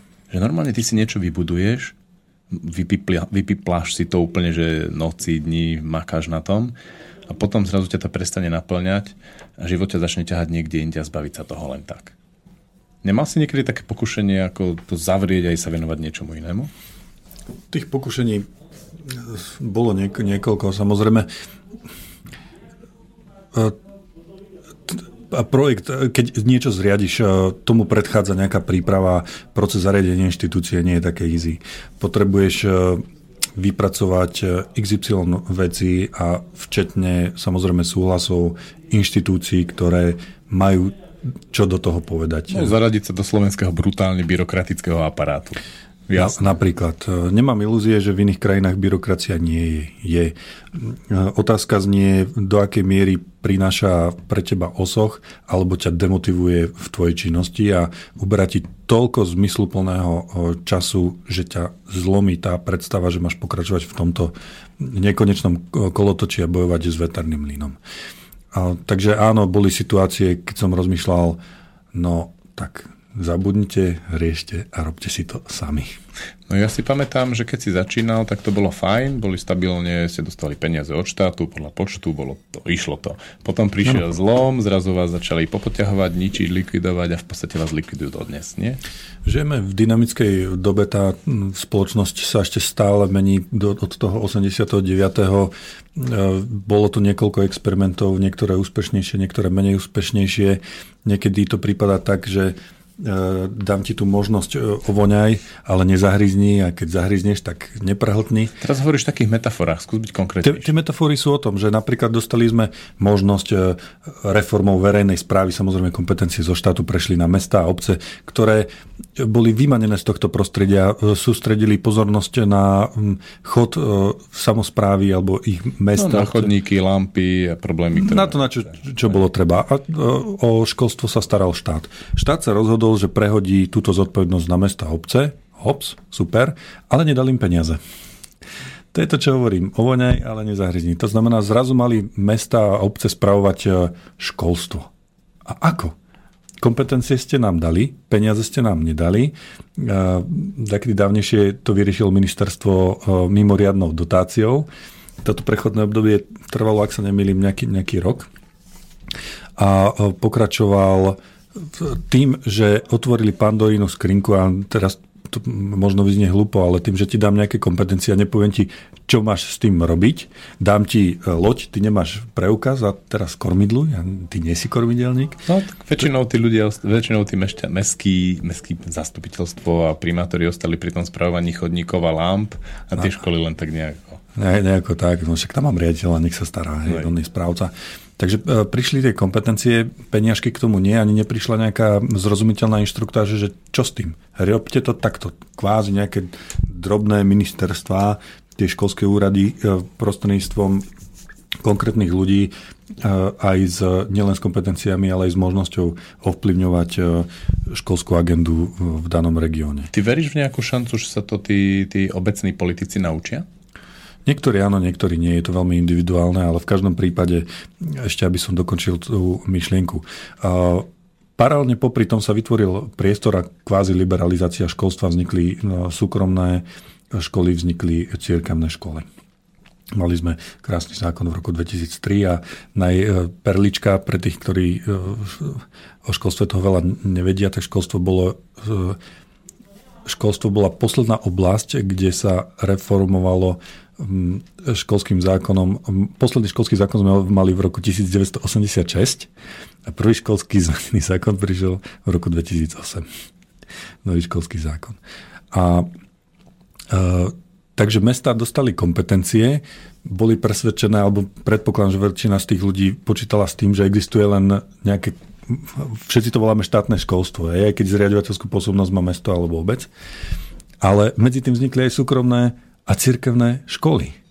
No dobre, a teraz čo my s tým? Sú to naše školy, nie sú to naše školy? To znamená, že vznikol zmetok. Z logiky veci vyplýva, že musel nastať zmetok. No a teraz na, naša pozícia.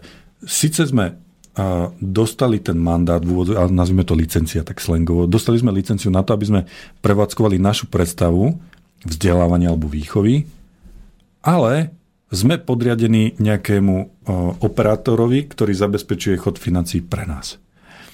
A podotknem uštipačne oštiepených o nejaké, e, ja to stále nazývam výpalné.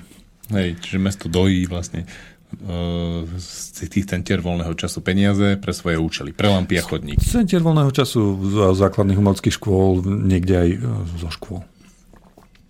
Takže ten, tá príležitosť, e, príležitosť robiť zlodia, ja nechcem obviňovať nikoho, že sú to zlodeji a robia to účelovo. Majú to čierne na, na bielom 88%. No ale keď Street má firmu na dodávanie chodníkov a osvetlenia v meste, tak nebudú predsa podporovať školu, pretože Streetcovi predsa nebudú brať peniaze.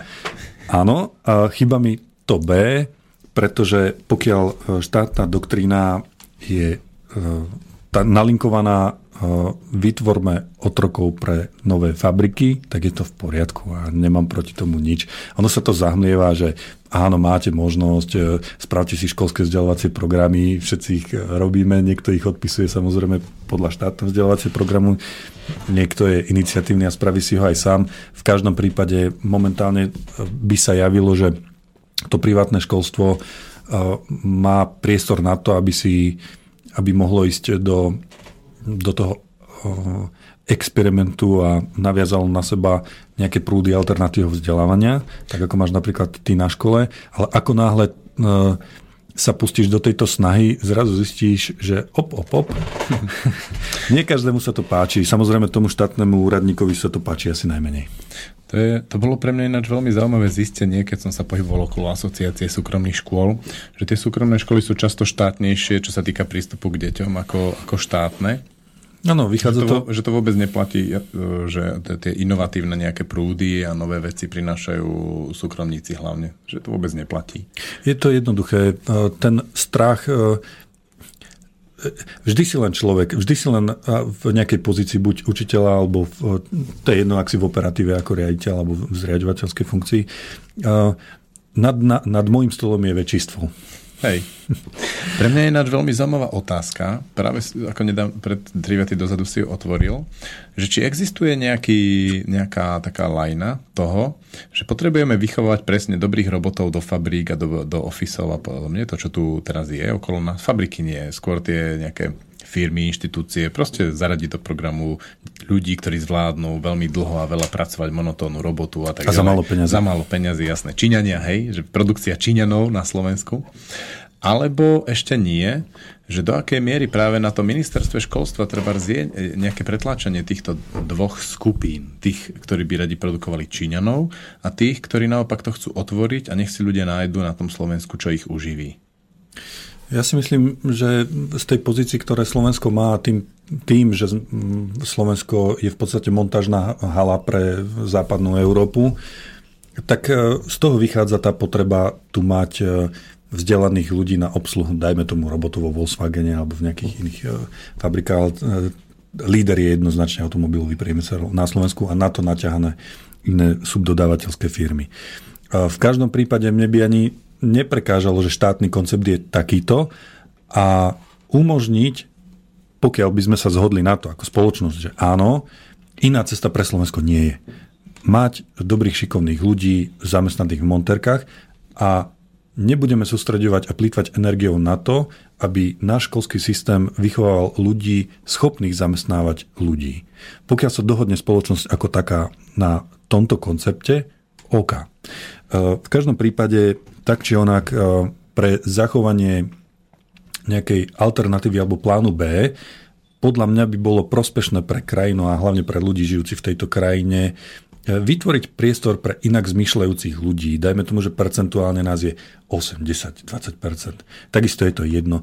V, z hľadiska nejakých peňažných tokov to nie je, nie je záležitosť, ktorá by zlikvidovala financie určené pre školstvo, ale naopak vytvárala by diverzitu a duálnosť. Hovorí sa o duálnosti v tom, že fabriky by mali prispievať do školstva svojim svojim napríklad poskytnutím tým, že v našich halách budete mať zabezpečenú prax a keď skončíte školu, príde k nám podobne ako to má Sotak. Hore hej, tak to robí takto, hej.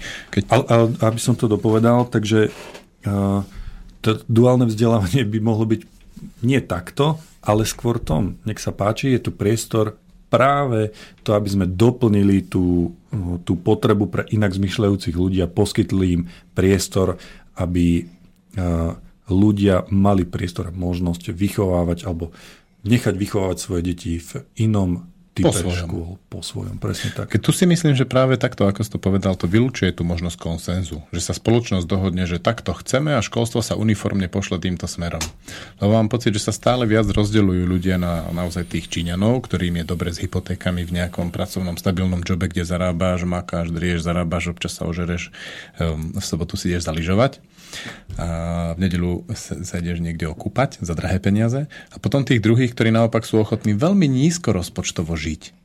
V maringotke, na lazo. Skromne. Skromne. Skromne. A týchto samozrejme potom obťažuje sociálna kuratela, hygiena, stavebné úrady a všetci ostatní ich likvidujú a potierajú. A práve toto si myslím, že skončí nejako, nejakým veľkým napätím alebo druhá možnosť je, že tí nízkorozpočtoví sa to naučia od, od Rómov, od cigáňov, že ako to majú v tom štáte robiť, aby e, na nich nikto nemal. Rómovia, rovná sa intuícia. Hej. Krásny život. A my sa to, my, ktorí máme chuť žiť nízkorozpočtovo, v maringotkách, tak ďalej sa to od nich musíme naučiť. Gadžo, Gadžo sa bojí. Hej. Gadžo sa bojí, samozrejme, e, strach, e, strach dokáže alebo ti zabráni vykonávať to, čo vo svojich fantáziách alebo v nejakých predstavách máš. Chcem žiť takto, áno, ale a dochádzaš do bodu, keď sa konfrontuješ so svojimi myšlienkami. Hops, dobre rozmýšľam, a čo? Čo bude? Ak bude? Čo si o tom pomyslia ostatní? Čo si o tom pomyslia? Čo moja mama? A veď ja nemôžem ísť do mesta takto oblečený a tam kde, veď to dneska nie grule budem mať, nie, veď si ich kúpim, veď Lidy sú lacné. A do Lidla nemôžeš ísť sluš, neslušne oblečený? do Lidla asi, asi môžeš, aspoň do Zolenského určite. tak ako vždy môžeš, dokonca aj do Európy a to už je iných svetoch stánok. Ale Áno, ide o tak to, to je chrám. Ide o to, že, že si to môžeš dovoliť sám sebe. Um, dovoliť si to môžeme. Keď to práve, myslím, robí tá škola. Tak ako je nastavená taká tá čínska škola u nás, ej, že takýto režim, toto musíš, toto sa patrí, toto sa nepatrí. Tá práve nás dostáva do, toho, do tej disciplíny. Disciplína sama o sebe podľa mňa nie je zlá. Nie je zlá. Podľa mňa je dobre, keď je človek na seba prísny. A prísny je v tom, v tom duchu, ako si pomenoval, lebo takisto uh, nejaký zážitok uh, vyhúlený s prepačením, že ops, budem na dedine a budem mať svetý pokoj od všetkého.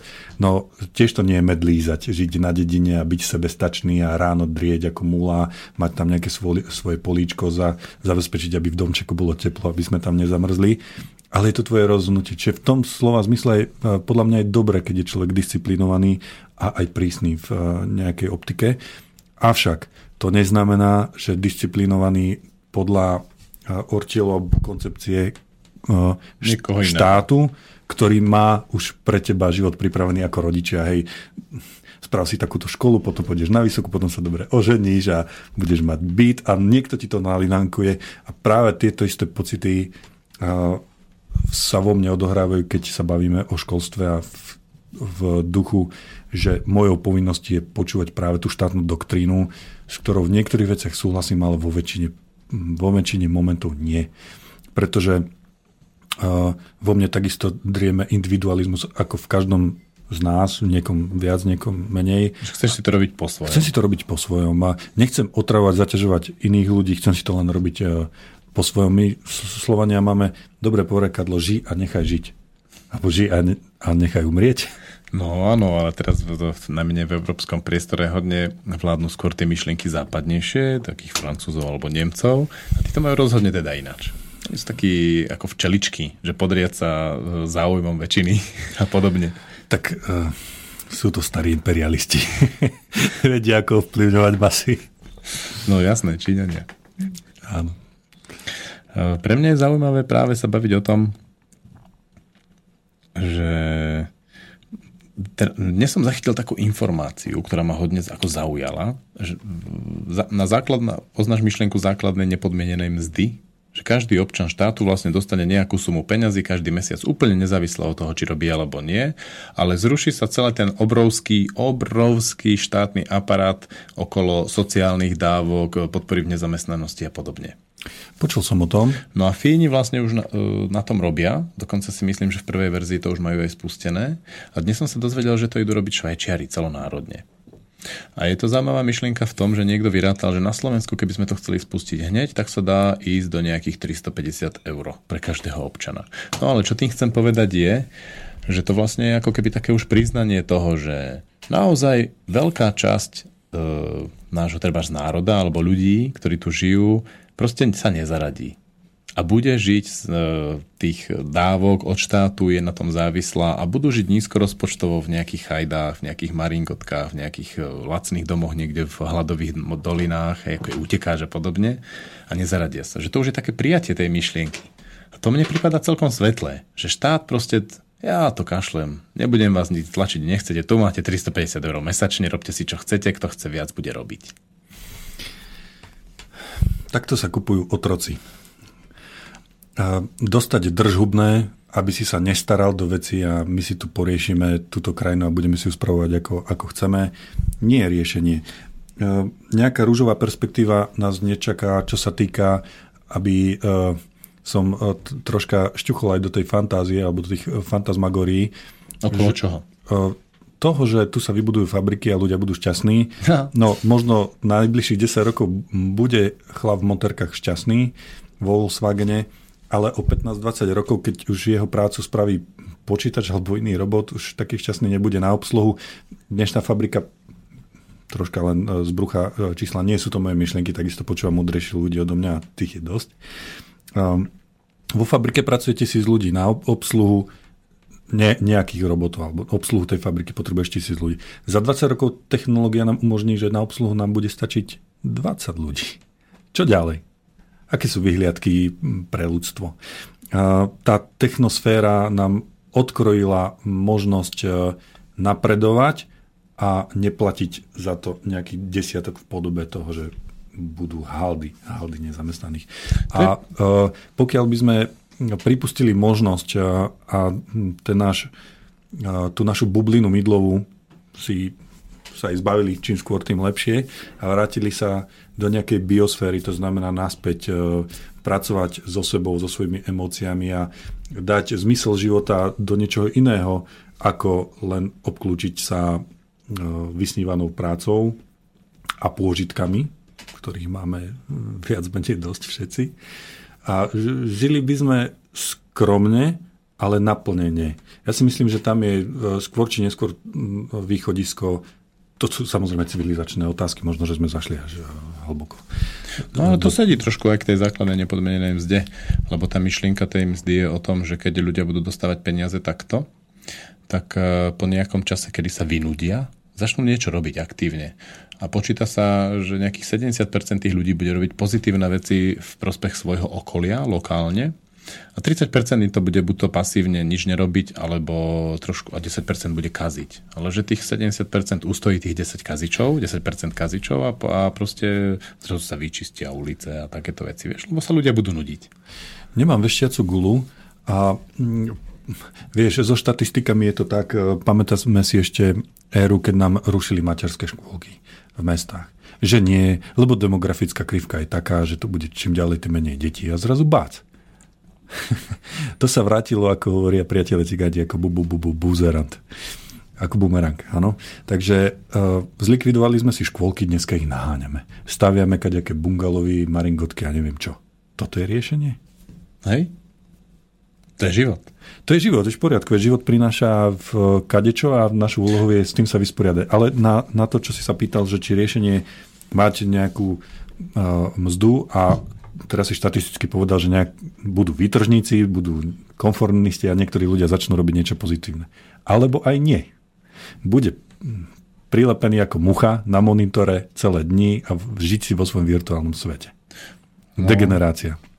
A podľa mňa e, nábeh máme ďaleko vyšší degenerovať, ako vôbec niečo robiť, lebo vo všeobecnosti sú ľudia leniví. Takže e, tá situácia, ako sa to povie, no, no Slováci majú, zase sa vrátim k Slovákom, prikry sa ta, takou dekou, ako máš. Alebo núdza ťa prinúti. Alebo Rusi, že spravil som to z, čoho, z toho, z čo, z čo som našiel. A toto sme, to je obrovský potenciál, ktorý nielen Slováci, ale Slovania v sebe majú na porovnanie, v Nemecku, keď odíde linka, tak sa čaká na špecialistu a linka stojí. Na Slovensku pamätáme, našiel si pančucháče, nejaký remeň klínový odišiel, zobral si pančuchy a spravil si to a išlo všetko. Šikovný údržba urobí. Tak, šikovný a mali sme toho Filipa v hlave, tak dúfam, že ho ani nestratíme. Hej, otázka je, čo s ním budeme robiť do budúcna. Keď hovoríš o tom Filipovi, tak jedného si môžeme pustiť. Pustíme.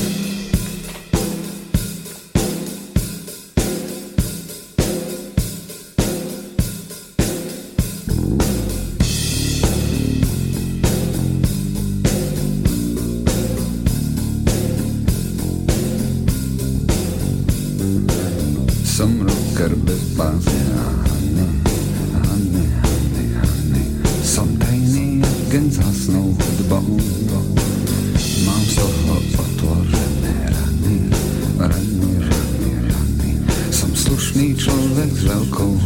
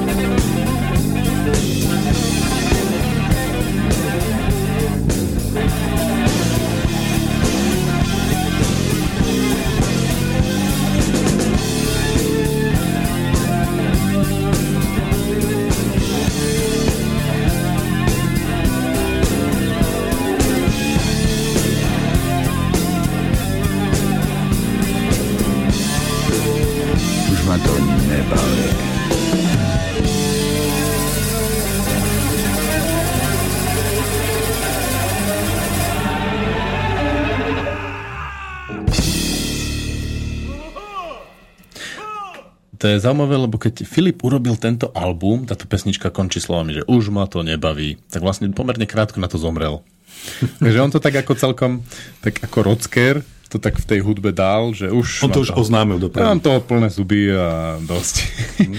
ja spomínal som si na príhodu, ktorú hovorili uh, jeden z mojich učiteľov, že bol uh, nie, na nejakej takej verejnej uh, dišpute, kde bol aj Filip a nejakí mm. ďalší takí významní ľudia a ten Filip tam celý čas sedel za stolom a škrabal si vajcia. A si ho svrbeli. A uprostred všetkých tých ľudí proste on to tak mal. Hm? Ale si pred hodinu si škrabeš vajcia na verejnej diskusii. To je charakter. Možno, že si kúpil nové slipy a omínali ho. Nie, nie, ja myslím, že to bolo vyjadrenie jeho spoločenského postavenia a toho celého názoru na to, čo sa tam diskutovalo tak tam nemal ísť. A mohol si škrabať vajcia doma. Nie, nie, to... Vieš si to predstaviť, že keď si môžeš škrabať vajcia na verejnosti a tým prezentovať svoju, svoj názor na niečo, že by si to robil doma? Toto ma nikdy nevzrušovalo dávať, upútať na seba pozornosť alebo provokovať takýmito toto nie. Tak počkaj, ako ty vyjadruješ taký svoj názor um, tým, čo robíš? Nemám ja potrebu v sebe zakodovanú, že musím svojim konaním protestovať. Ten protest ja sa viem vyškrikať, vyvadiť a dať niekomu jasne najavo môj nesúhlas, možno takou skôr cynickou formou ako takýmito, podľa mňa, vulgárnymi gestami. No škrabací vajce je príjemne cynické. Je to príjemne cynické, je to, môže to byť príjemné, vrajím, keď ťa svrbia, ale zase škrabací len preto, aby som si ich zodral a do, do červena. Uh, asi to tak cítil a potreboval si poškrabať vajce na verejnosti. Nemám k tomu čo dodať, bodka. Je, bol to skrátka veľká osobnosť slovenskej kultúrnej scény. Veľa fajčil a nemusel toľko veľa fajčiť. Mohol ďalej uh, Vieš mohol si, ďalej. Myslíš, že by robil tak dobrú hudbu, keby, keby tak málo fajčil, málo pil a tak? Tak ty sa pohybuješ s tými umelcami, však ty vieš, akí oni sú. Hej? A keď ty teda máš tých umelcov, čo skôr vychovajú deti a to, sú, to môže byť také ako skreslené, že mal by som vychovávať deti, preto nebudem až taký umelec. Umenie je nehmatateľné, je abstraktné, ale e, takisto v umení je nejaký systém, tak ako vo vesmíre. Zdá sa ti to všetko, že náhody a neriadené, ale keď eh, to začneš nejako študovať a vrtať sa v tom, zistíš, že, že tam je nejaký neviditeľný rytmus. Konec koncov, aj keď máš uh, antirytmus napríklad na mojom obľúbenom nástroji bubienok, tak antirytmus je tiež rytmus. Opakuje sa. Ty hráš na bubny? Ja som experimentoval, hrával uh, troška na bubny, ale už nehrávam, čo ma mrzí. Nemám kde. Dúfam, že budem hrávať znova na bubny aj s niekým. Ty si hovoril, že teraz si predal byt a staviaš dom. Staviam dom na Veľkej lúke. Teším sa tam, ako malé dieťa na prvý sneh. Veľká lúka to je celkom zašité. Ani nie. Je to medzi Bystricou zvolenom. Uh, za zadkom mám horu. Pod lesom, veď práve. Pod lesom. Malé to je. Je to malé, troška sa teraz o tie novostavby tam rozširuje. Nie som v záplavovej zóne, čo ma takisto teší. teraz bola veľká lúka v, v ohrození, tretí stupeň bol vyhlásený. Hron stúpa riadne. Hron stúpa, ale toto z okolností nebol hron, ale tam tečie riečka ešte, ak sa nemýlim, Lukavica a tá sa vlieva do hronu a z okolností ľudia za toto riečko majú postavené baráčiky a Eh, tí tam mali veľmi mokro. No cez Veľkú lúku som chodieval s koňom s vozom. Teším sa, že ma prídeš pozrieť. Rád ťa pozrieť na nejakú kávičku. Zaparkujem si koňa v tvojom, na tvojom, tvojom čerstvom kanadskom trávniku, no, drahom dovezenom. Žiadny kanadský trávnik tam nebude, bude to slovenský trávnik. A budú tam žiť Slováci. Normálne, keď pozerám na hodiny, tak sme naplnili čas. Máme posledných 10 minút. Máš niečo, čo by si chcel povedať? Mám toho strašne veľa. V tento čas nemám e, potrebu povedať tu nejaké posolstva, čo povedať. Blížia sa voľby. No ide. Koho, koho ideš voliť? Koho ideš voliť? to je na ďalšiu reláciu. Každopádne tieto voľby mi pripadajú také hodne zúfalé. Lebo nevolíš, tak volíš smer. Uh, smer to sa im musí nechať. Sú abs- ako Fico to urobil geniálne, alebo tí ľudia, ktorí stoja za ním, že spojili tú štátnu politiku s lokálnou, čím sa tam v podstate zabednili, lebo veľká časť pragmaticky uvažujúcich e, ľudí bude voliť smer už len kvôli tomu, aby to lokálne fungovalo. Tým pádom nevidím veľmi šancu na to, že by sa niečo malo zmeniť, čo ma znechucuje voliť vôbec. Na druhej strane, potom je tu niečo ako Filip si škrabal vajcie, tak ja možno svojim hlasom e, E, budem protestovať proti niečomu, ale nebude to akože ako voľby. V zásade sa dá povedať, že voľbám ako takému nástroju po x rokoch volenia absolútne nedôverujem. Že si myslím, že tak ako to je postavené, to vôbec nefunguje. Nielen u nás, ale ani inde. Tak ono to je postavené práve preto tak, aby to fungovalo takto. No, čiže nefungovalo. Hej. Nefungovalo. Uh, keby sme poznali dôkladnejšie tú architektúru vzťahov a dôvodov, prečo je to takto, tak možno, že to dáva veľmi veľký význam. Áno, ja vidím veľký zmysel v tom, lebo, lebo mne prípada, že napríklad Európsku úniu riadia veľmi múdri ľudia, ktorí veľmi zámerne tú Európsku úniu tak prebyrokratizovali a pretlačili e, pravidlami z nejakého dôvodu. Hej, ten dôvod jediný, čo ma napadá, alebo čo som objavil, je, aby to bol veľmi nepružný orgán, neschopný reagovať na čokoľvek. A napríklad, keď sa sendovali záplava utečencov, tak trvá dva roky, kým sa legislatívne podniknú nejaké kroky, aby tí utečenci až tak sa sem netlačili. Hej, to bol napríklad taký, taký bonus z toho, že keď máš takto prebyrokratizovanú. No, netre, netreba ľudí len tak Mirnix Dirnix pozývať na bál, na party a a potom im dávať najavo, že viete čo, no party už končí, je najvyšší čas odísť. Ja aj tak na Margu utečencov. No, na Margu máme tých posledných 8 eh, minút. Uh, ja uvedomil som si jednu vec, že ty si dnes pozdravil na mňa dvoch, troch ľudí, o tvojej žene sme sa rozprávali, ale nepovedal si nič na mikrofón. Moja drahá Aďulka, ak ma počuješ, tak uh, dávam verejne, verejne na známosť, že ťa ľúbim, mám ťa rád, veľmi si ťa vážim, ďakujem ti, že si mi poradila prekrásne tri deti a že si stále so mňou. Chceš niečo aj dcerám a synovi?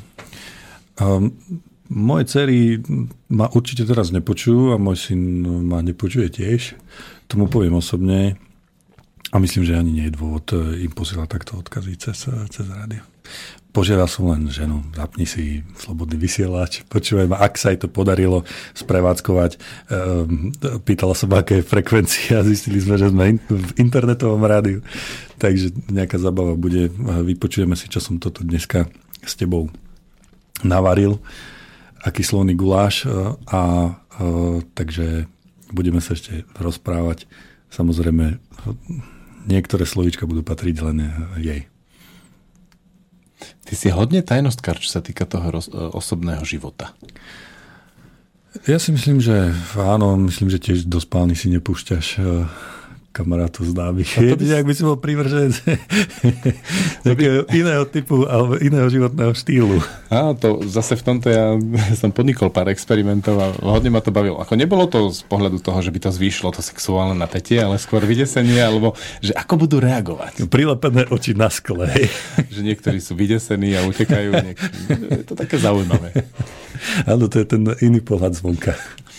A keby si sa mal ohodnotiť e, na stupnici od 1 do 10, aký si milovník, ako by si sa ohodnotil? Akože desiatka je, že som veľmi dobrý milovník a jednotka, že to? Nie, však pracuješ v školstve, si riaditeľom základnej školy, vieš, jednotka je najlepšia. Jednotka, no ale ja, mne sa páči ruský systém a to je najviac tá peťka, to oni bodujú, vieš? No, alebo keby sa spýtali uh, tvojich divakov, ohodnote, ohodnote uh, dotyčného a s dotyčnou od známok od 1 po 10. No, to, by bolo práve, to je práve veľmi zaujímavé a to milovanie to tak ukazuje, ten sex, že keď sa na to pozerajú iní ľudia, tak to zásadne ovplyvňuje ten sex. Tam vlastne miera intimity sa trošku zmenší a podobne. Že ako to urobiť, že pozerať sa na niečo, aby to tam mohlo prebehnúť, ako to má. Napríklad dnes sme robili také veľmi špecifické hry s deťmi, ktoré väčšinou prebiehajú hodne v hlbokej intimnej atmosfére, ale prišlo nám do školy pár návštevníkov a tí návštevníci úplne zmenili charakter tých hier Taký to je s tým sexom. A e, môže k tomu ešte prisviť podľa toho, koho si pozveš.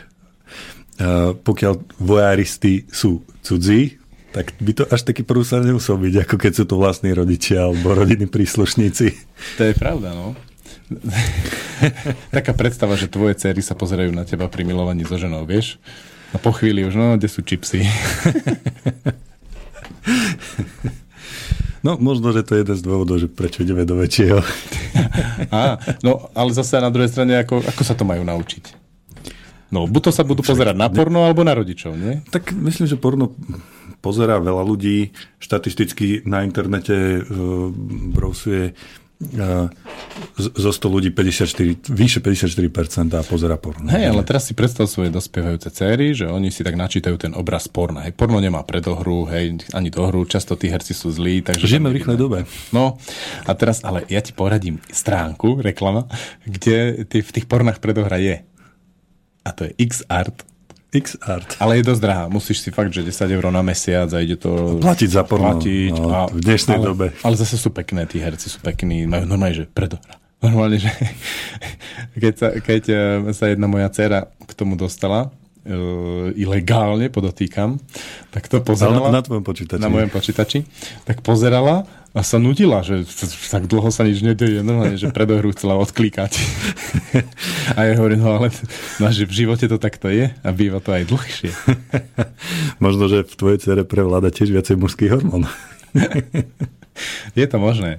Každopádne dospievajúce cery, to je úplne akože veľká, veľká téma. Ale hej, je to výzva, no mňa to ešte len čaká, keď uh, už fyzicky už tie prejavy menenia sa sú na najstaršej. Tie, tie psychické si zatiaľ skrýva, samozrejme možno tak ako ja v dnešnej debate, ale ja myslím, že to je len otázka času, kedy to prebehne do, už do tej druhej fáze. Kedy ju naučíš navlíkať prezervatív? To nech sa naučí sama. no, a vy si nebol sklamaný, že potom príde s bruchom. A dnes je ten trend eh, takých tých voľných zväzkov hodne silný. Pokiaľ príde s bruchom, s regulérnym partnerom. No ale ten regulérny partner často nebýva. Tak s regulérnou partnerkou. to zase nepríde s bruchom, to má svoje pre a proti. Um, no, uh, civilizácia sa vyvíja. Je mi jasné, že mm, treba počítať aj s iným e, druhom e, zábavy v úvodzovkách pre rodičov, ako prežívali naši rodičia, respektíve starí rodičia. E, že príde dcera s bruchom, to dúfam, že príde a že to príde v pravý čas a s tým správnym. Ja, no to je taká také kliše. Predstava, kliše. také kliše, na, ako mám pocit, že na tom treba hodne zapracovať a iným spôsobom, ako na tom pracovali naši rodičia s nami. Hej? Lebo my sme presne vyrastali tak, že však dáko sa to dozvie. Zatiaľ, presne tak, ja som zatiaľ fakt riešil len, či ju baví to, to krasokursovanie naozaj dosť a e, kde strávime víkend a ešte nie sme v tejto fáze, ale pokiaľ máš staršie deti, tak rád sa nechám poučiť, že ops, dá toto si dávaj majzla. Vychádzam z toho, ako sa niekedy s osmačkami alebo deviatačkami rozprávam o ich sexuálnom živote. Oni keď chytím dobrú takú náladu, tak máme celkom fajn vzťahy v škole a oni to pustia. A to je teda ako celkom ako živé. Akože úplne, že normálne, že žijú. Sexu, riadny sexuálny život, partnerov, niektoré striedajú, niektoré to majú stabilné. A teraz vidíš, pre... majú, už majú 12-13 rokov. Presne, 14. V, Ind- v Afrike už by mali zo 3-4 deti. Presne, no. No teraz si predstavím moja dcera, ktorá je šiestačka, že sa vlastne k tomu blíži. Ano. To je úplne taká dosť mrazí ma pri tom, keď si predstavím, že naozaj to príde k tomu. Že ako to urobiť, aby to ty máš e, dobrú didaktickú pomôcky, máš, máš syna. Takže... Akože predviesť na ňom, hej? Ten je z nich mám pocit najostýchavejší. Vy ten, uh, vy ten kondom máte na čo navliekať. Nemusíš to byť práve ty, ktorý sa vystavuje ako model. By som mi to neznechutil. je, je to zaujímavá otázka. Tak končíme, no. Tak Máme posledných 10 sekúnd. Poďme sa rozlúčiť.